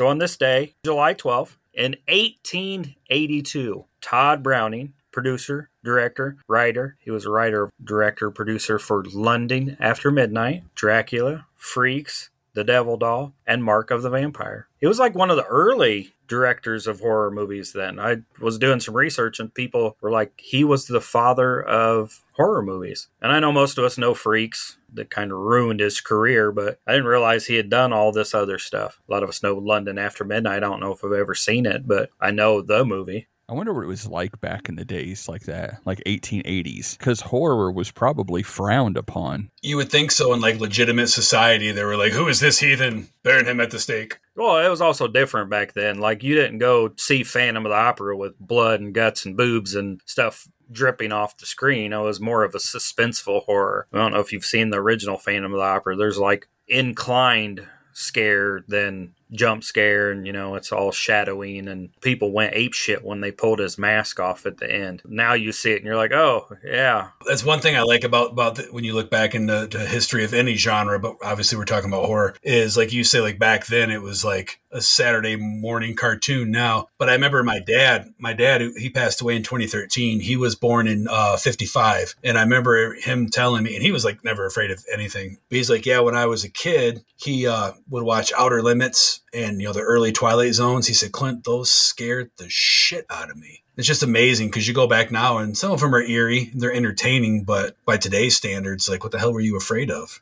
Well like the exorcist now we watch that and i mean it still has some parts that you're like oh i can't but uh, back then people were leaving the cinema passing out vomiting and you know stuff like that. And go back and watch uh, that for the first time. Wouldn't that be just a hell if you had a time machine you know people are like i'd go back and bet on the bears to win the super bowl in fucking 85 or you know some shit like that and i'm like i'd go back and watch basket case on 42nd street fucking new york what? Like, oh, yeah, like I want to go back and see Jaws for the first time. And like we had talked about, um, was it Ghostbusters and Gremlins came out on the same day? Mhm. You imagine going back and just be like, oh, I want to take it for Ghostbusters. And then you could go see Gremlins after that. Like how fucking fun that would be to do that kind of shit. And then go to the video store on the way home and rent a fresh, just put on the shelf copy of Faces of Death. Oh man. and the older I get, the sadder I get. No one's going back in time to watch this movie, though. So released July 12th and 2002 Halloween Resurrection. oh, s- stop. that gets watched more than Demoniacs does. It's- hey Brian, did you know that it was Brad Loree who played Michael Myers in Resurrection? I think I heard that from somebody once. Was it? Are you sure? I don't. I don't know. So also released on that day in 2019 was Crawl. Can't remember. I think Jack and I did a double feature. Hereditary or not Hereditary. Midsommar came out around the same time as Crawl. I want to say we did Crawl and then Midsommar, or maybe it was Crawl and Hereditary. I don't fucking remember. Well, it's no Ghostbusters and Gremlins. Well, no, no, but they were both good. They're yeah, both good movies. They are. I still haven't seen Crawl. I've wanted to. I still haven't watched it. Oh yeah, it's it's good. It's like Kingdom of the Spiders, but in Florida with alligators. So it's also like Jaws in Florida with alligators instead of spiders. It's one of those movies.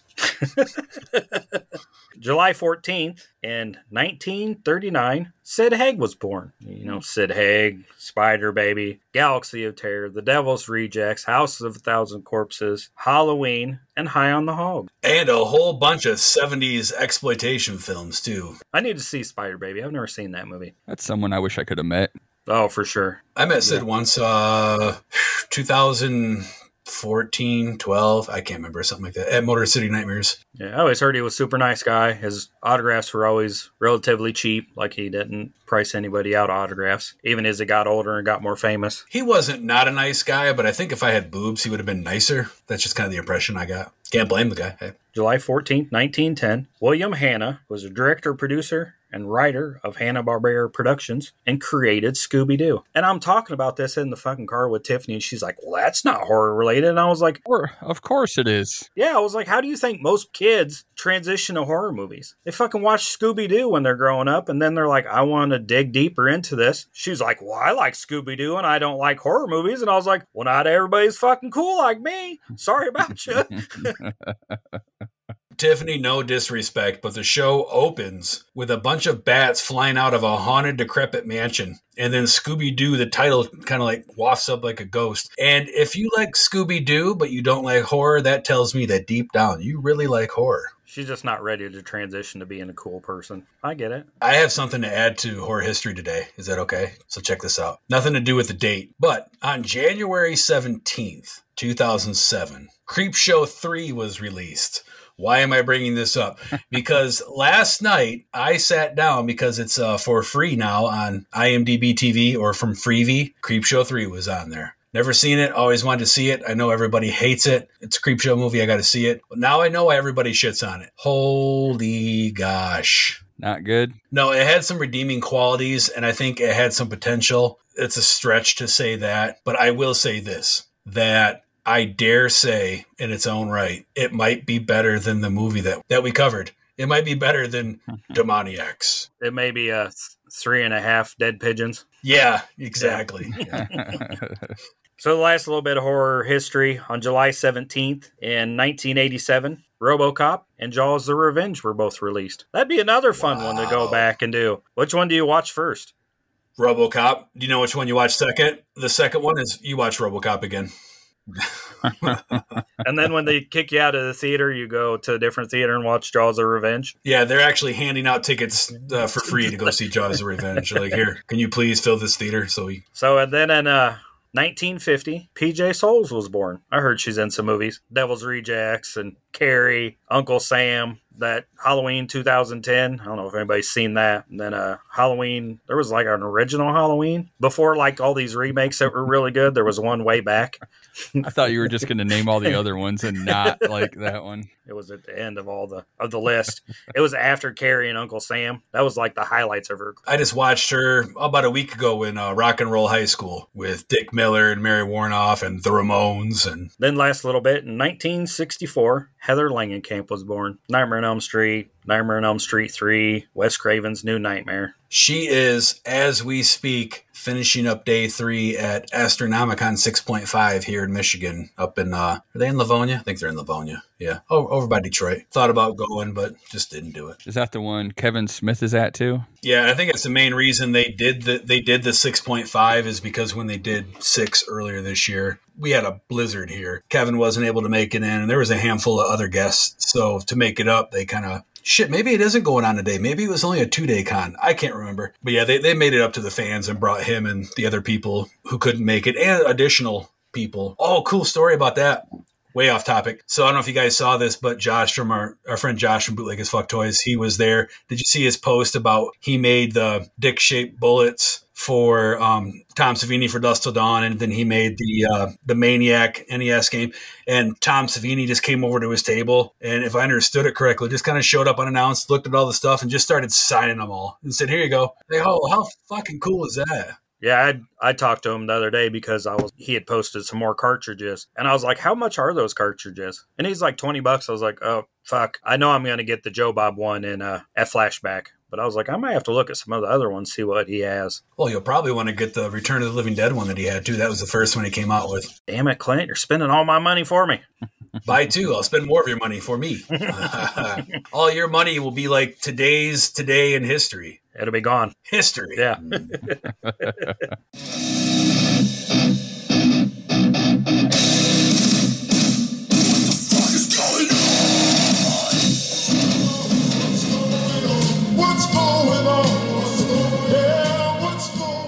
You got anything, Jason? I, I feel like I should just record something and we'll just play it every time it's my turn to talk. So what do you got going on, Jason? Let's see. Let me look at my calendar. Let's see. I work, I work, I work. Boring, boring, work. And then I work. That's it. Nothing exciting going on. Nobody invited you to anything? Still not. No.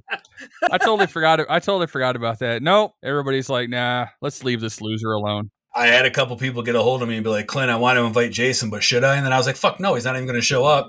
He says he's going to, but he's not gonna. So I wouldn't bother wasting your time. Pretty much it. That's uh, We love you. I don't know. I was like, we love you. He said, I don't know. What do you got going on, Brian? I don't think I really have anything either. I mean, we will just be packing up from that little show we're going to have earlier in the month, 4th July. You know, everybody celebrates that. And then getting ready for our trip to Michigan. So we're going to go to Michigan. That'll, you know, be like the week after this episode comes out. Going to let this episode out and then I'm going to go to Michigan. Have a bunch of fun, do the zoo, do the aquarium, go to the convention, hang out with Clint, yeah, that'll that'll be my big trip. And then the week the week after that is that's flashback, Jason. We're finally getting close enough to flashback through this month. Yeah, that'll be flashback. Yeah. I wanted to mention it because I'm uber excited for it, but I've talked about it a lot and save something for the next episode because I will actually have something going on. So the Detroit Zoo, they just had a baby draft there. Maybe a couple weeks ago, I think my mom was telling me about it. I was like, "Oh, that'll be perfect." I was like, by the time Brian comes up with Finley and you know Tiffany, they can go check that out. So yeah, we're actually. I'm not going to the zoo because they're going to go on Saturday, so I'll be hanging out with you at a different kind of zoo. Yeah, but we're going to do the aquarium, and then there's a Peppa Pig thing we're going to do, and then they're going to go to the zoo on Saturday. So Tiffany was like, if I'm sure. I'm sure. I'm sure they'll announce it. They'll be able to find out when they get there. But yeah, let her know that there is a newly born baby draft. Tiffany's like, if either of Clint's girls are bored and they want to go to the zoo with us, they're more than welcome. I was like, well, I ask them. I don't know if they'll want to go. I mean, but no, I appreciate the offer. I'll let them know. Chances are they're they're going to be a you know wanting to be at the convention, especially Boots. She's kind of she's kind of got the bug, and you know Hannah's you know she's 16 now and driving. Her hers is a different type of zoo now. Also, I bet that makes you proud that you could take Hannah to the shows, and she's got like that itch and that bug, like to sell and talk and take in all that horror stuff, just immerse herself in it. With Boots, it does. So, like I say, Hannah's the older one, and she's kind of.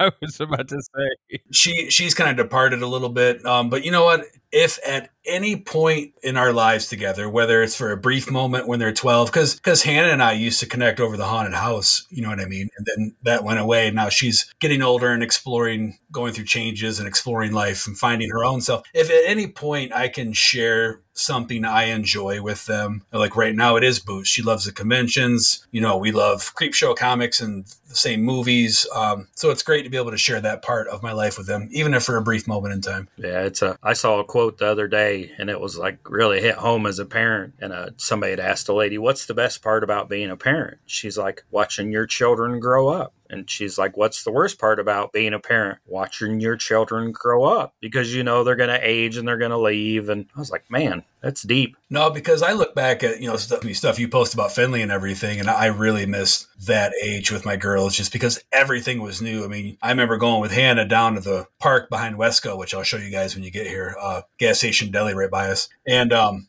Oh yeah, you guys have seen it. And um Yeah, we went got donuts. They built that when Hannah was about Finley's age. So we would pack a lunch, go play at the park, and then we just sit there and watch them, you know, the big bulldozers construct the building and it was fun and fresh and new and you know, you just can't do stuff like that anymore. So you got a, a great time. So back to horror stuff. I guess it is kind of horrible to be a parent, watch kids grow up because you're scared to death what's going to happen to them in this crazy ass world. Do you want to know what I got going on in this crazy ass world? Way too much kind of the same thing like i said the last episode the, this month of july is i've got off meaning i don't have any shows to be at or whatever but i am gearing up for motor city nightmares back to back with flashback. So i'm going to be spending some time restocking hopefully creating some new stuff to offer through inkmirrors.com working with the valentine bluffs filmmakers for a few knockoff toys for their table offerings at some of the conventions they're going to be hitting here in the near future. Just some fun stuff for them to uh, present to their fans the one thing, oh, this is crazy. I can't talk about it yet because nothing's official. You guys, Brian and Jason here know what I'm talking about, but it's pretty big. The funny thing about it is it's very related to the last big news tease that I did for a while, and then it kind of fell, it went away, so I just kind of quit talking about it. So, got something big in the works. I had an idea. Um, it stuck with a few people. Things are in the works, and I hope I can give you some more details soon about meeting certain celebrities at a certain place while watching a certain movie, hopefully with certain celebrities. And ho ho ho, Merry Christmas. That's about what I got going on. Well, and then I guess on top of that, you know, getting the house ready for the Godzillas to invade my home. Yep. I thought, I honestly thought, and this isn't a dig, I thought, you know, I wonder if I should put up some of my collectibles. Finley's four, a four year old is a four year old. I don't care who who the four year old is. I thought maybe I'm going to put some stuff up, and then I thought, know what? No, um, I'm not going to be Will Ferrell. Ferrell, yeah, Will Ferrell in Legoland to be like, "Oh, you can't touch it. I broke out the crackle." I'm just trusting that you guys are like, "No, Finley, don't pick up that thousand dollar toy and throw it on the floor." So, no, Finley, don't. No, Finley, don't throw your keys at the limited ex- at the limited exclusive thing that's sitting out in the open. Please, thank you. No, I won't give her any keys. Yeah. Hi, Jason. I'm gonna have to start checking my keys at the door. like, here's my keys, Clint. like it's, it's I'm gonna fucking pat you Uh, down. Here's some rubber oh. gloves. oh, Whoa, wait a minute. That didn't sound right. on my way. so now that we've heard from our. Sorry.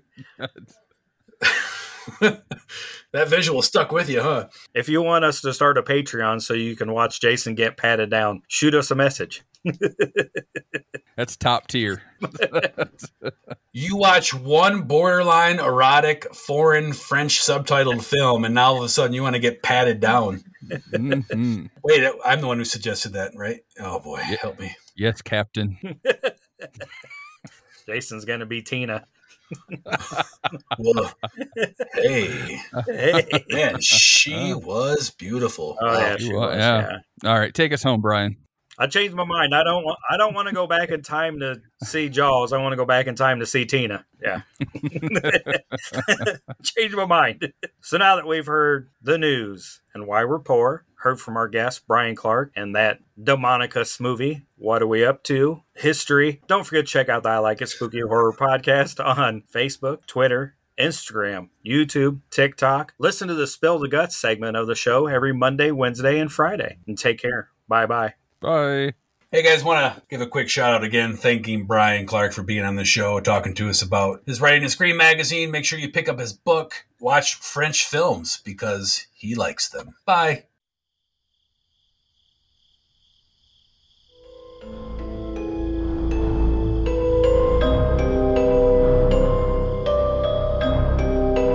Hey, what's wrong with you, man? Show some fucking respect for the dead, will ya?